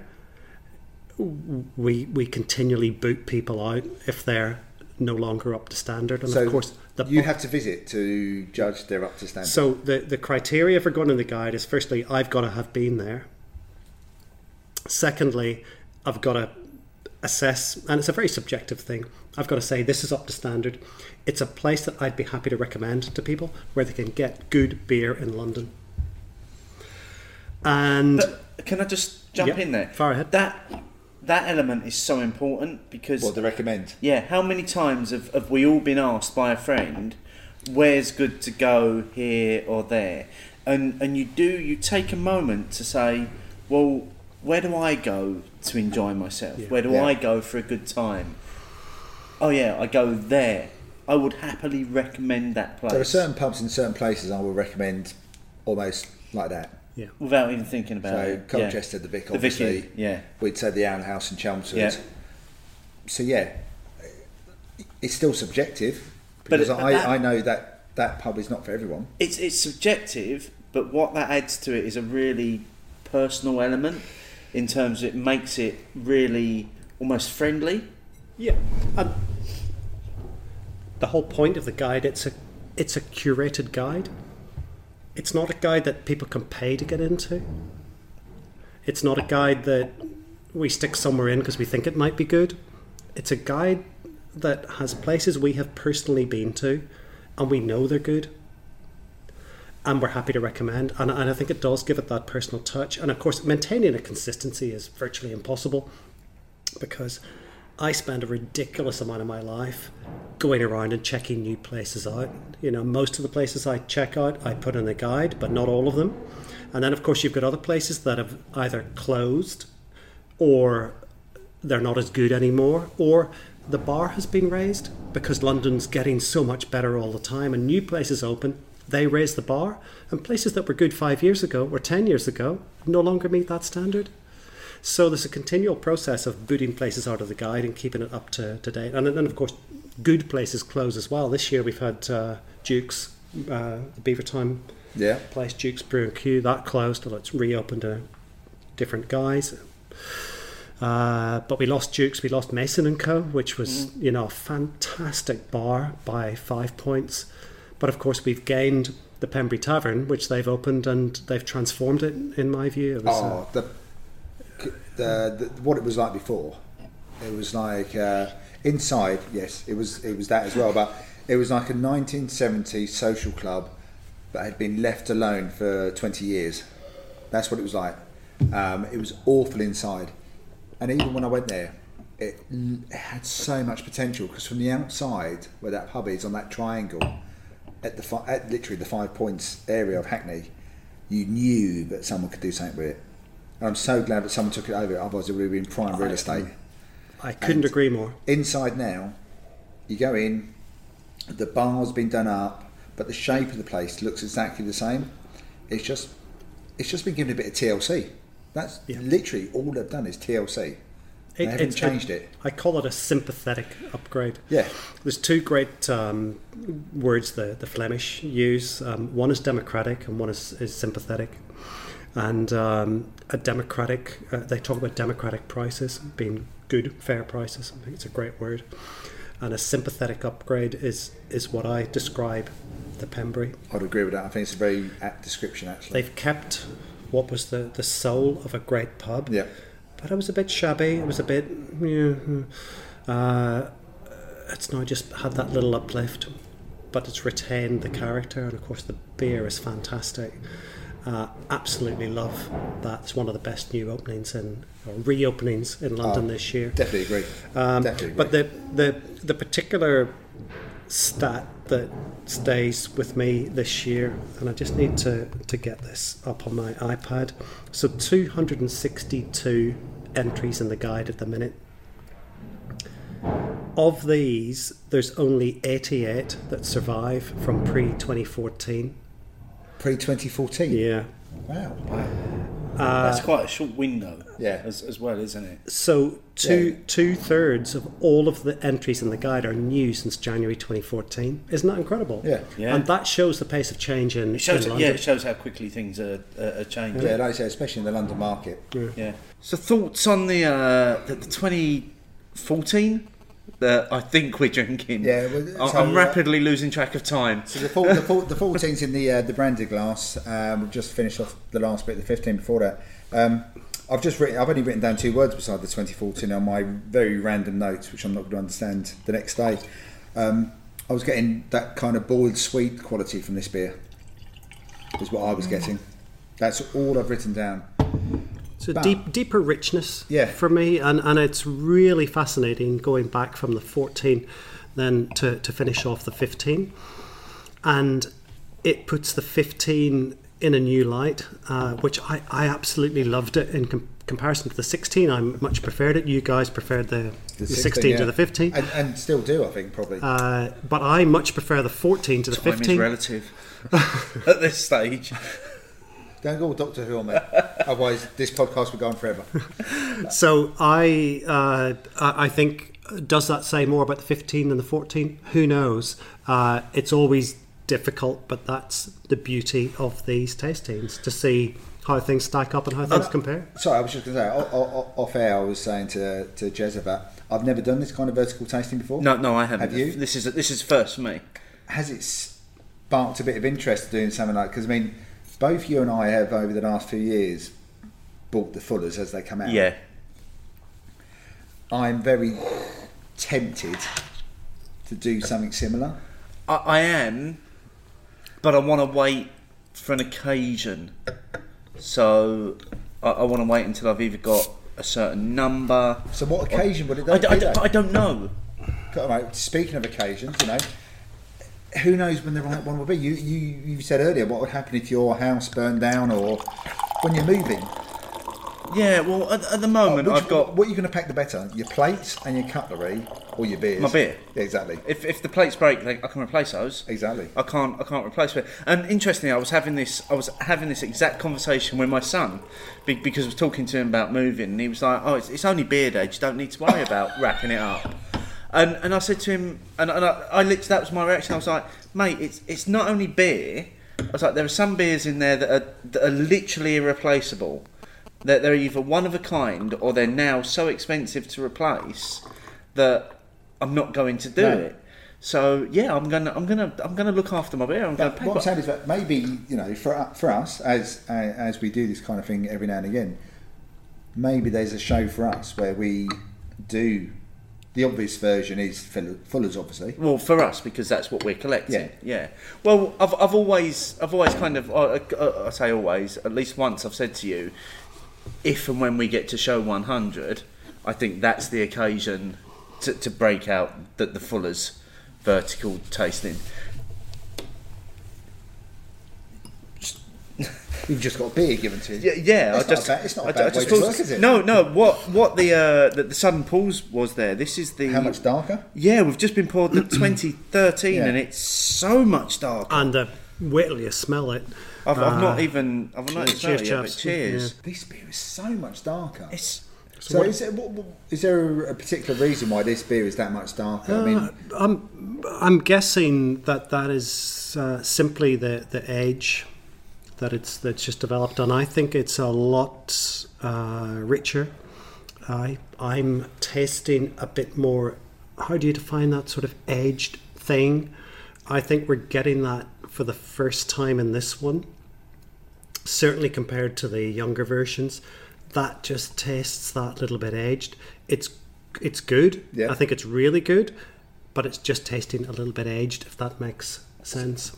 I think by, by that, if you mean that it's gone a little bit flat, yeah, compared to the others. You notice that- the pour was more challenging. Yeah. yeah, that the, all of the others have had a lot more life. so this one's definitely the, the least this least is- amount of carbonation. Yeah. dropped off Yeah. on the carbonation, Yeah. but what that's added to it is a deeper complexity about it. I'm getting a lot more of the toffee caramel, almost kind of when you you you have that what is it that kind of brittle toffee that you have to break. Well, the one you have to like a little mini yeah, hammer. yeah, it's and, and and that in itself screams Christmas, doesn't Yes, it? because that's the only time you ever take a hammer to a bar or anything. yeah, And and actually, you're right. And I, I'm getting a sort of prune thing almost. It's sort of that really deep stewed fruit Yeah. thing going on. Uh, toffee for sure.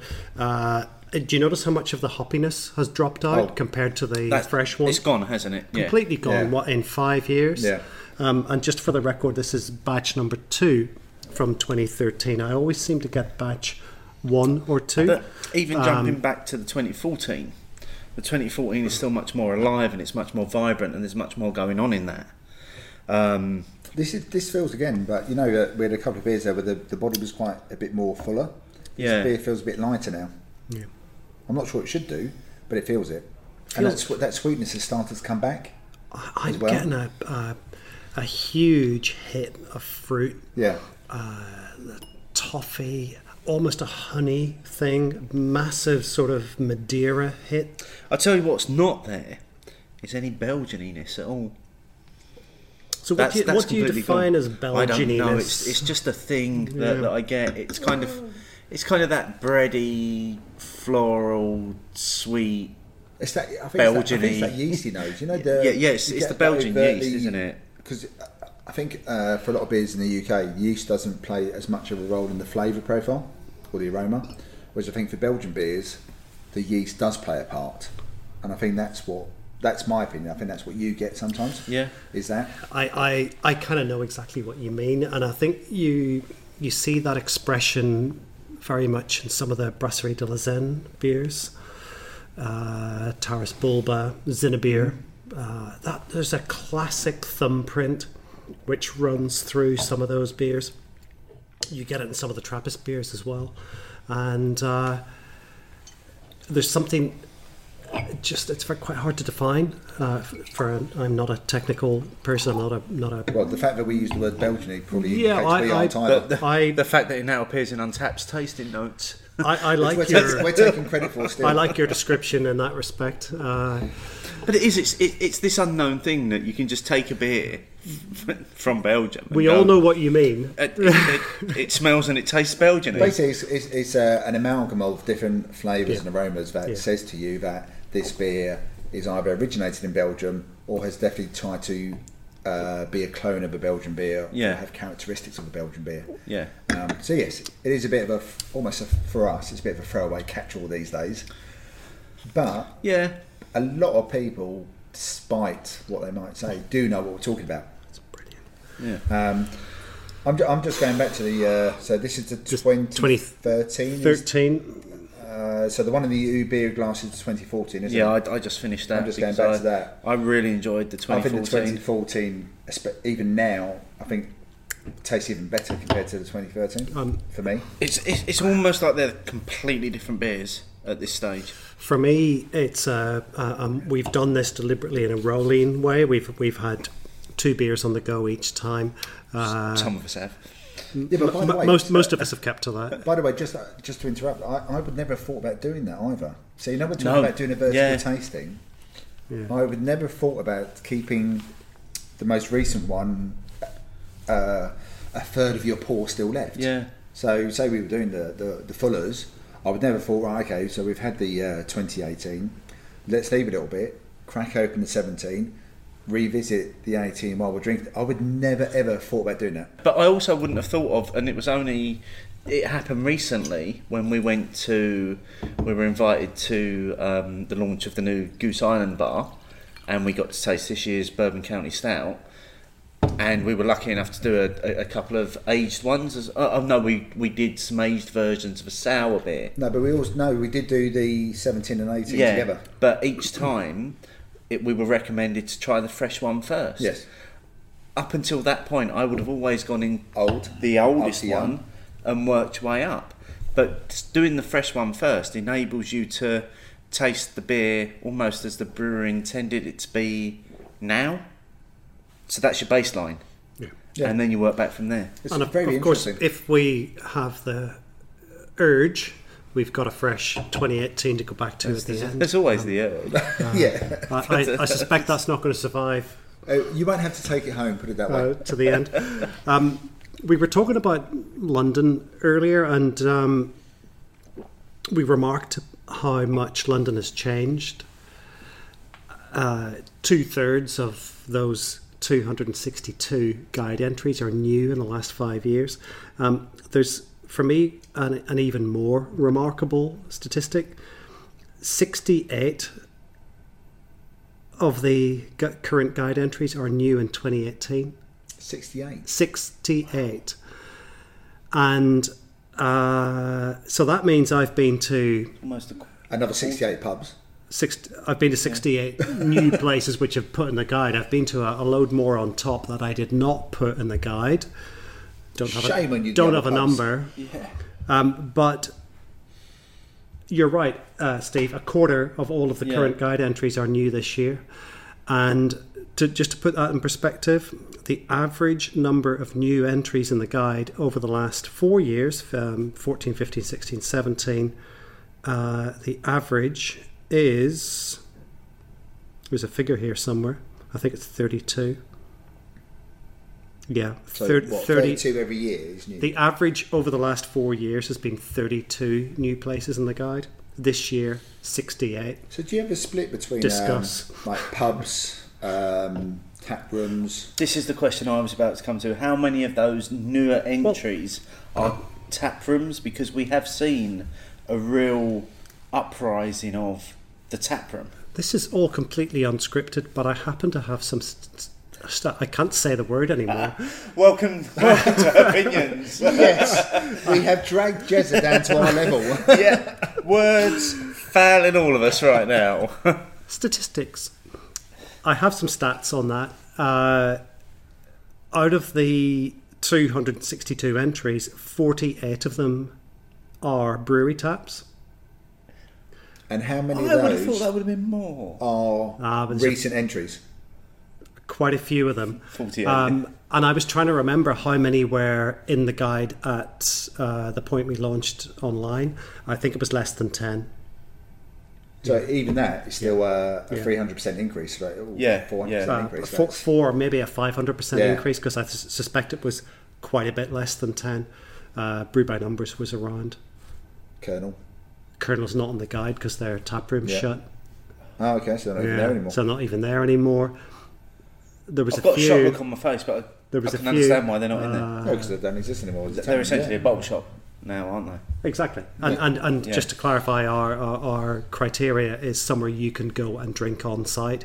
So Kernel, wonderful bottle shop though it is, doesn't qualify because you can't drink on Yeah. site. You But- can have tasters, but that doesn't. count. Assuming they used to be in there. Oh yeah, when you, hundred percent. yeah. Definitely, we were been. we were Yeah. gutted Yeah. when we had to delete the guide entry. Yeah. Hopefully they'll re-emerge in a new form, but. Uh, I suspect there were considerably fewer than ten when we when we launched. There's now nearly fifty.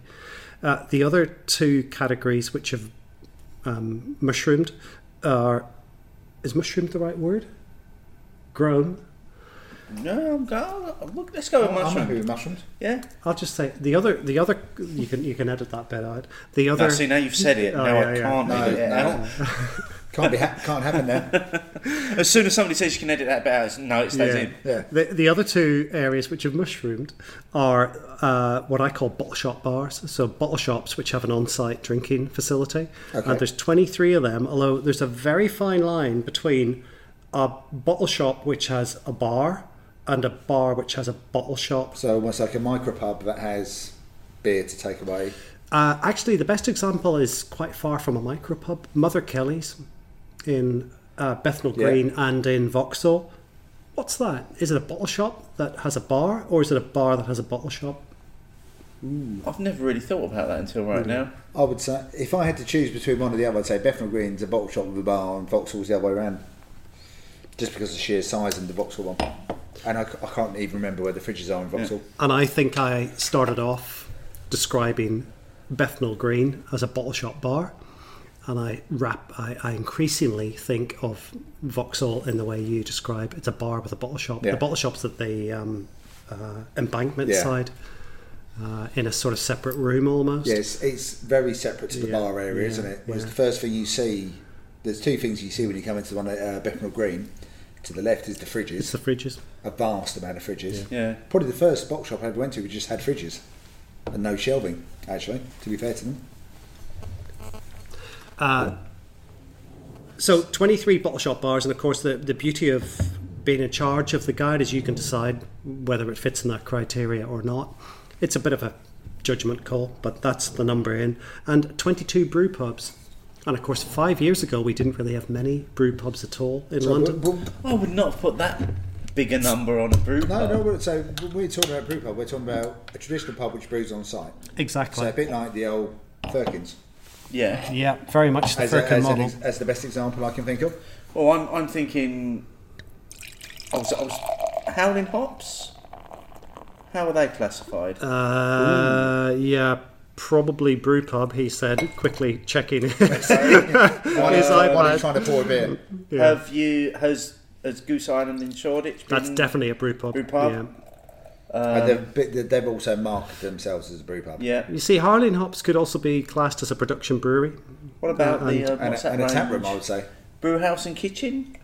Are, are they in there? Yeah, um, well, so there's the we, we there's two parts to the guide. There's the the, the, the pub guide. There's the pubs include Yep. brewery taps and all these other places. Um, sorry, I got a bigger pour um, I, I from that, that. uh, to be fair, I 2018. think Uh, that's fair, Yeah, I think they're that's your fair. beers. They're I, your d- I beers. don't need it, Yeah. so you're welcome to. No, no, no, No, no. none of us need But, any uh, pour, No. any more pours So at what, this point. What So one have we got? We're, we're, we're doing a palate cleanse with a 2018. Uh, So, so we're going from the oldest that we've got here with Yeah. the 2013 all the way. So we've got a five year gap. Yeah, five year gap. So I've got and time travel in my hands. Exactly. you've got time and space, mate. Brilliant. I'm just going to think about that for a minute. Yeah, you th- think about that while you enjoy your oh, beers. I can smell the hops off the 18. You eh? can. It's, Can't they, you they are really? spilling out of that glass. There is no way these are the same beers. Do you know, I'm pleasantly surprised. I I was in two minds whether to open that, but we're all greedy gits. And, you know, Well, you we're told, us here. there's a, you told us there's a bottle unopened. yeah. no, no bottle leaves this show unopened. I, I brought this as very much um, okay. We've got a real wild card in a moment to finish off, but this was a bit of an experiment because I'm a great believer in going back in time when you're doing one of those things, one one of these things, and I almost feared that by the time we'd done 18, 17, 16, 15, 14, 13, that we wouldn't be able to taste the 18. Oh, so you didn't think it would stand up? I you didn't think it would stand up. It does, and, though. and actually, we had a bit of the 18 after the excellent 17. I was like, mm, God, 18 tastes a bit young. And now you go back to this, I no longer think it tastes young. I think it just tastes amazing. It tastes just- like it's just a, a, a fresh. tastes really Yeah, fresh. fresh, That's what I was going to yeah. say. It's, it's, it's Fresh and the, the nose on it. The, the, the the floral notes coming off the nose is like really grassy. It's like it's it's really really fresh. And also that that obviously the we t- spoke about the carbonation as well. There's a lovely little light carbonation on it as well. It's a bit zingy. I, c- I can't believe these are the same beers. No, exactly. I, I cannot. Well, I, I actually cannot believe that the colour is completely they different. look di- completely different. Everything about them is completely different. I, I, um, you know, again, I, I would never pretend to have a sophisticated palate. I would struggle. No, I'll, I'll be honest. I wouldn't be able to place these beers if I was blind, blindfolded and saying they're the same beer. I'd, I'd never say these were the same beer. I'd, I'd go with that one, and you know my basic mind would go with it's Belgian-y. Hoppy, I'd, I'd, I'd, fresh. I'd, prob- Belgian-y. I'd probably call that as being like Duvel or, or, or something like that, just because that's that's my That's your Belgian base, yeah, yeah. benchmark. That one, I'd, I'd I wouldn't even know where to go with it. And of course, D- uh, B- Stille Nacht and Duvel are completely different beers. You know, Yeah. there's there's virtually no comparison Yeah, between no. them. And yet, I know exactly what you mean. Other than it's Belgian-y. But There you go. I've, I've completely destroyed your um, your, your your entire history of all this Belgian, He's twenty years. all these Belgian visits you've done, We're going to take you to Belgium. and, and all you're ever going to hear is me going, "Well, it tastes a bit Belgian." Belgian-y. Well, we, you know, we, we, you know, we're getting to the last few beers, and uh, we've had a we had a very again another very brief conversation um, off air about lambic beers, and I just had an idea. and I'm an avowed massive lover of lambic beers, Cantillon, Tilquin. You can carry on naming them. Now, obviously, my co-host Steve is less of a fan. That's probably fair to say. Yeah. Yes, I mean you know in Or, or a terms- massive understatement. Yes, British understatement. Um, Jezza, as a Belgian beer fan, Yeah. 20 years, how do I convince Steve that if we did a day trip to Belgium, and say, say we're just going to Brussels, and the obvious place to go to if you come out of Bru- Brussels Midi is to go to Cantillon, Yeah. because it's only a 10 minute walk away. Yeah. if How do even I, that. How do I convince Steve that it's worth doing? I think you need more than a day for a start. Uh, to getting convince me. getting into lambic, well, get, getting into lambic beers is a long process.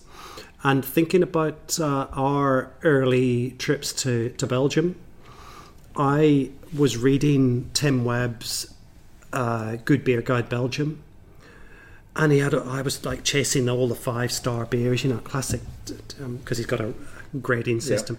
Uh, classic ticking, you know. I've got to tick off all the five star beers. They had a lot nothing, of wrong, nothing wrong with that. Oh, well, why not? G- good place to start. Uh, and then I did all the four star beers and so on. Um, I caught myself on when I got down to the threes, and I thought I don't want to go any lower than that, so I'll avoid the twos. So I, I do less ticking nowadays, and I do more enjoying. But through that process, I tried all of the five star lambic beers. You know, Cantillon Gueuse. You that was a five star. Okay, I'll try it. I was like, well, this is you know completely outside my uh, my level of everything. It- you know, it's, I, not, it's not a beer. I had no idea what I was drinking, but Tim said it was good, and I actually had the good fortune to meet Tim in the Kulminator in uh, Antwerp. Oh God, it must have been '99. Oh, I think it was my first trip there, and uh, I think he signed my book. Uh, a bit of sort of hero worship, uh, and I've known t- Tim ever since then. He's been a really good friend. Uh, I've contributed to the Good Beer Guide and done a few sort of cafe reviews and uh, contributed this and that, and still keep in touch with, with Joe in particular these days. And uh, the the message from the guide was you've you've got to push yourself through your comfort zone and out, out of your comfort zone and try and expect not to like it and you will eventually start to like it. And the one I remember was um, it wasn't Timmermans. It was oh the name is gone. One of the one of the Eau with a big lemony hit. It'll come to me. Okay. Uh, It won't come to you, Steve. Timmermans, Timmermans, Just gonna enjoy. Lindemans, Lindemans Eau. Okay. I think it was Lindemans. And I thought, yeah, I could start to see this. And you need you need one to get you in. So if you start drinking Cantillon, some people consider it to be too harsh, too sour. I mean, for me, people say Cantillon is too harsh. For me, it's not harsh Where, enough. where would you start though? So again, let's take Cantillon as the example. Would you just give them the goose young as you're starting? So you go into the room, you know, the, the little bar area. What would you give them? It's such a wonderful place. It is, but Uh, where do you start in Cantillon? And and I think you need something that's that's a little less out there. yeah, uh, to get in. And, and, and the way I did it was by trying stuff which was perceived to be slightly less harsh. And I always say Driefonteinen Gueuse is uh, um, a little more accessible in that respect. Um, I always think the, the Cantillon, uh, my, my favourites are Cantillon, Driefonteinen, Hansens, Girardin, of course. Girardin Black Label Gueuze is magnificent. Uh, maybe start with a kriek. see, I Some- would, I would start with the Rosé de Gambrinus Rosé de Gambrinus is a great beer, of course. because especially so fresh, it's Yeah. so vibrant with all those fruit Yeah. flavours as well. Yeah. That's where I would start.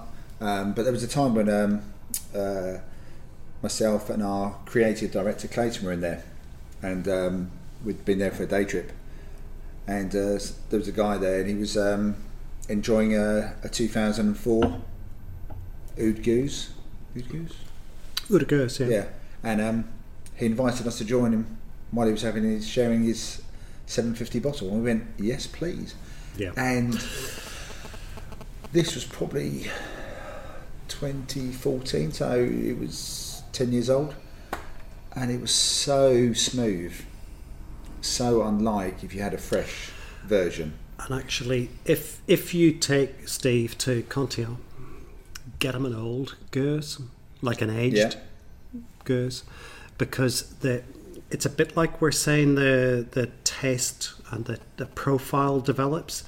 The older Cantillons are much less harsh, and I think much more accessible for someone who thinks they don't like Gueuze. I think I don't. I don't think I don't. I, again, I am still here. um, I don't think I don't like girls.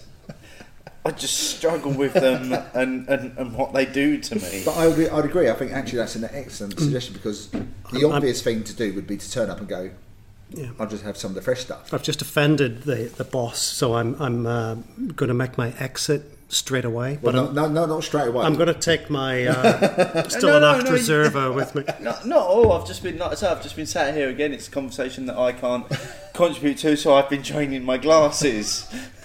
What? which are both empty. but I uh, would, I so- would agree that the um, an older version would be the right way to go. Rather Is that going, because it's it's all a bit softer and it's a bit it's, easier? It's mellowed out. It's aged. It's But tr- try the lambic from some of the some of the other breweries, which which have a, a, a less harsh uh, profile in their gooses. Uh, Lindemans is good. There are certain uh, lambics which are just a little bit more accessible, and you can build then up to something which is sharper, more sour, more more out there. Um, the one not to try first is Timmermans. Uh, Timmermans could strip the paint off the wall. Uh, now, for me, that's a good thing, and it's done in a good way. I went there on the Tour de Gueuze a couple of years ago, I think three years ago. Uh, oh my god, it was amazing. They've got a great tap room, and their lamp, their uh, Gueuze was a revelation. I had no idea it was that good, and it was very good. But it's very acidic, very harsh. Uh, not that, not Tim, Timmermans. Timmermans, yeah. So these are the guys who did the Guinness collaboration. not one for him to try. no, I've tried it and I loved it. The But- Gueuze or the collaboration? No, the Collaboration. collaboration okay, Guinness. the it collaboration, I'm was- sure it's fine. But It was No, but incredible. the second time we tried the collaboration, It moved on, and it was becoming more challenging. the. Timmermans is winning out. As Yeah, a, it's, a it's, it's, the best killing, way of it's saying it. killing the Guinness. The, the, the Yeah. Guinness is losing out to the Timmermans. Yeah. Give that another year, and the Timmermans is going to be the overriding flavour and Yeah. aroma. Anyway, I'm going to try and rein this in a little bit because I've just been sat here quiet and I need to get back involved in these. Oh, sorry. So, so, so just before you do that, what I was going to say is we need to invite you to join us on the Tour de Gueuze. oh, it sounds horrific. It and, and, and you'll be very pleased to know that the next one is just a few months away. It only runs once every two years, generally the first weekend of May. oh, I'm busy. And uh, washing hair. ticket tickets will go on sale in the next month or so. Uh, they do bus trips from uh, Halle or other towns near near Brussels. Now a little bit of a treat to finish off with. Um, so we've done the entire vertical range that we had, So we've done 18 down to 13. and then Back up to 18. a little bit of 18, and now we've got something a little bit special, haven't we, Jezza? What what have we got right now? We do. So uh, we've we're going to finish on the Stille Nacht Reserva, uh, 2005, and I remember going to the brewery. Um, when was this released? Six, seven, something like that. Um, ten-ish years ago. I happened to be in the right place at the right time with the right equipment, a car which was empty, and uh, bought six cases of beer, um, four cases of the Stille Nacht Reserva 2005, and two cases of the Oerbier Reserva 2005. Now, these have been really interesting beers because they are both great, but I'm still waiting for the Stille Nacht to get really great. And I think now's uh, that moment. 13 years on, this might be the I moment. don't think it is. I think it's now. I think I think when you're in an you're on an award-winning podcast, it, it can only be the Uh, greatest moment that So beer's I- ever going to have. I have to say, I, I wouldn't say I've been disappointed by this beer, but I've it's I still think there's a bit more to give, and of course I'm rapidly running out of bottles. I've got maybe a dozen left. Uh, Well, that that's, not, that's not rapidly. No, I I- have no he- beer he- in my cupboard, which is a dozen. He, he bought four cases. I started of it. with 80, so um, and the Oerbier Reserve. By, by, by contrast, the Oerbier Reserve ha- has been a wonderful beer for many years. I'm down to maybe four or five bottles of that, so didn't bring one of those tonight. But let's see what But the. what's so what's special about this? Why, why is it why is it a reserver? Let me open it. And Okay. I'll tell you. Uh, we'll we'll open it and pour. And That's a fantastic idea. Yeah, Yeah. Now, you'll notice questions. Because we need Um, more beer at this point. immediately no no particular carbonation uh, on opening. We're pouring it quite high. Yeah, decent head, but it, Oh, that's it's dark. it's not. Look at the colour on that. God, just about hit the glass. That was close. That is dark. And you'll see the head is dissipating immediately. When I say dark, it's a lot darker. It's like it's, It's a lot darker than what we've drunk so far. Yeah. this much more sherry-like, isn't it? In its Yeah. appearance. No, the that's, a, that's a great shout, actually, Sherry. simple reason for this. It's uh, a, a beer which, uh, in many ways, you're getting some. I mean, aroma. you're getting that aroma already from like a mile away. Cheers, chaps. Uh, this is a good way to end. And uh, You know, you said uh, about the, the look of a bit of sherry, Jezza. I'm getting that on the notes as well on, on the aroma. There's definitely sherry, almost that wooden cask. It's. I was going to say it's that there's wood. There's there's like an oaky caskness to it. so the story I behind mean, all the life's died away, isn't it? the story behind this beer is, yeah, mine's still. yeah, Oh, it's how, it's how appropriate. So, no, I'm not going to try and pronounce it. it's the it's the, the least carbonated beer we've had this evening. Uh, this beer was an accident. Uh, Chris at De Dolle uh, used to have a supply of Rodenbach yeast up until 2000, and then when uh, Rodenbach joined the Palm group, De Dolle lost their supply of Rodenbach yeast, and that gave a really distinctive sour sourness Yep. to the to the beers, and uh, he's worked very hard over the years to to replicate that to an extent.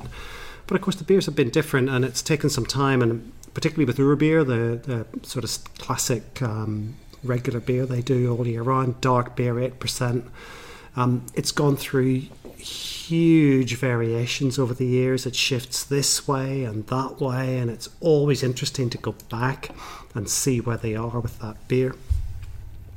Now, with Stille Nacht, shortly after they changed the yeast, they, there was one year they didn't get the uh, balance right, and the bottles started to explode. And I remember this at home. I bought some beer, brought it home, and found that uh, quite a few of them had exploded. And uh, w- what the Chris did was he realised the bottles were popping. He rang uh, Jean Pierre uh, Van Roy at uh, Cantillon, the, the Yeah. father, the legendary uh, father, and uh, said, "Look, I need some help. I need some wine, uh, some barrels. I need. I need them today. I need to get this beer, the remaining beer. I need to save it, stick it in some barrels." And he produced nine uh, Bordeaux barrels and uh, got them to Chris. Chris dumped the beer in the barrels, and uh, he forgot about it. so the stuff they hadn't bottled, he said, right. No, this was in bottles. I say he emptied the bottles. He decanted the bottles because they were all exploding. So the bottles they hadn't sold, hadn't shipped out, Exactly he decanted into the barrels. into these wine So I just, thought- I just assumed it was a barrel to a barrel. Yeah. Not just opening bottles and pouring them into a barrel. And this, Chris thinks he pioneered by accident barrel aging in Belgium for the purpose of getting the flavour of the barrel out into the beer. And you can really taste the, the red wine characteristic of this from whatever really in the Bordeaux wine isn't it was. I'm definitely getting. Actually, I wouldn't have. I have to admit, I wouldn't have leapt to red wine. I'm definitely getting more of a white feel to it. Some cheese. Right now, would, wouldn't go amiss with this. This is um, Actually, I'm assuming it was a red Bordeaux because most of them are red. see for me. I'm, Uh, I'm, we, we can check that out. I'm definitely getting the, the the white version. Just that's just where I am. I'm getting some complexity in there. I'm getting a a few dark notes. But um, it's very different to all the other versions of this beer. It's it's like it's it's, it's nowhere near the other beers that, that that we've tried this evening. So, but it's a I suppose it's an experiment in barrel aging almost. well Oh, without. yeah, def- definitely red. Yeah, yeah. but Saint, without Saint meaning- Julia, Yeah. definitely red wine. Yeah. and um, this this this this spawned uh, a great era over the last uh, 12, uh, 15 years. of uh, the Dolle Brouwers chucking, technical term, chucking their Stille Nacht and their Dulle Teve and their Oerbier into various barrels to see what happens. So there's Dulle Teve Reserva, there's uh, Oerbier Reserva, and there's Stille Nacht Reserva. Oh, so they have carried on. They've a carried it series on. Of reserve Exactly. Beers, Yeah. even So it was it- a serendipity, happy accident. It, it started as a happy accident and it's continued and developed into something they release from time to time, and the results are fascinating. I mean, this for me bears no resemblance to the earlier beers. That that's just what I was about to say in terms of the results being fascinating. This is this this is nothing like any of the years that we've tried of, of the original beer. It's it's like something completely different. And yet, the base beer is an old Stille Nacht from, I'm guessing, I'm guessing 2001, 2 ish. Don't know exactly, but it must be from that era. So effectively, a beer that was born 16 years ago is what we're drinking now. Yeah. Um, aged in, in uh, those wine barrels for emergency Yeah. purposes and released, I think, in 2005. I think that's the uh, timeline we're looking at. Fascinating stuff. It's, it's brilliant, and It's been a, well, fascinating is actually a It's- very it's- apt word for this whole podcast, really. the, the journey that, that we've been on through time in, in terms of allowing these to age and, and space in, in terms of how you manage to store all these beers, Jez. well, he's got, he's got, he's got a beer warehouse. I, I, I. I still can't comprehend wish. how, how you store all of these beers in a single space, which is absolutely brilliant. Um, it has been an absolute pleasure drinking these beers with you. Thank you so much for bringing them along for us to try. Yeah. Um, Pleasure for me too. Uh, really great to do this number of vintages in a row as a vertical, and uh, great to discuss them with you guys. It's been a great evening. cheers. Um, let's let's have a little cheers at that Yeah. point, I think, because that, that deserves it. Cheers. But um, it's a it's an opportunity for you now to, um, I suppose, sell Beer Guide London. Where, where where do people go to find out more if they're coming to London and they want to go and drink the best beer in town Oh, in the best no, places in even town? if they're in London. Yeah, yeah. Where, where's the best places to go? How do they find this out? Where where do they find out more about Beer Guide London? So beerguidelondon.com and you will find our, our apps. I, I would highly recommend the apps. They're a couple of quid each. Uh, you get, whether it's iPhone or an Android device, you get a wonderful app which gives you uh, uh, recommendations for the best pubs near you at any given point in time. So whether you're standing in East London or West London or in the centre of town, you will get the, the pubs closest to you. It's constantly updated. We are very ruthless at updating the guide. Uh, we've been we dis- or you? we me uh, me me basically. Me, myself, and I. Yeah. Yeah. Our us, all three of us. Although that gives me a good opportunity to give a shout out to my, my, my friend Steve, who uh, not not not uh, Not me. not No, no. not this Steve, um, but earlier this year, right in I think it was January, um, a guy called Steve lives out near Heathrow. Um, discovered Beer Guide London, and uh, I wouldn't want to say he's a ticker, but he, he decided he was going to tick off all of the pubs in the guide. Fancied a challenge, and promptly visited all 200 and something pubs in the guide within like three months. Oh, And It's just hardcore, isn't it? uh, has been pushing me on, and I've been pushing him on. Uh, we've been pushing each other on since uh, I think he caught up in May, uh, early May, and since then we've been pushing each other on to keep up to date with the guide. And uh, uh, he has now been to all 262 guide entries. Uh, I, I, I think he's the only other person apart from me who's who's done that. Uh, congratulations to him. Thank you for all of the help. Uh, we kind of work together as a team uh, to keep up to date that's with what's bloody opening impressive. Yeah. and we are already champing at the bit to get cracking at the 10 or so places we've got on the list that we know are opening in the next uh, well in the, in the early part of 2019 uh, and that's going to form the basis of the first uh, 10 or 12 guide entries in in the new in the new year So, so by the time people listen to this, they probably would have already been ticked Uh, off well, and, and, and, and entered. One- Yeah. One or two will be open. There's always a bit of a lag at the start of the year. Although I was very pleased with myself on Sunday. I got up to date with my last place, which was uh, Brewery Market in Twickenham, opened a few weeks ago. wasn't well for part of November. Had a few failed attempts to get there. Got there on Sunday. Got up to date. Uh, I was thinking, okay, I can put my feet up to January. And then somebody told me I've got a great range of informants. So thank you to everybody who tells us about places that are opening. Somebody told me yesterday about a new bottle shop bar that's opening in Fulham on the Wandsworth Bridge Road. It's going to open before Christmas. I kind of feel obliged to go for sake of completeness. So that will be the challenge Feels, next feels week. like it's a never-ending task. It is. It's like It's painting definitely- the full, Oh, yeah, I was, I was just about to say that. Yeah, Definitely. As you finish, you've got to start again. And yeah, we've had, so there'll be, I, I guess, 69 guide entries We'll finish on this year. Jezza, thank you. It's been brilliant. Steve, what we got next? I can't believe you've done that to me after this many beers.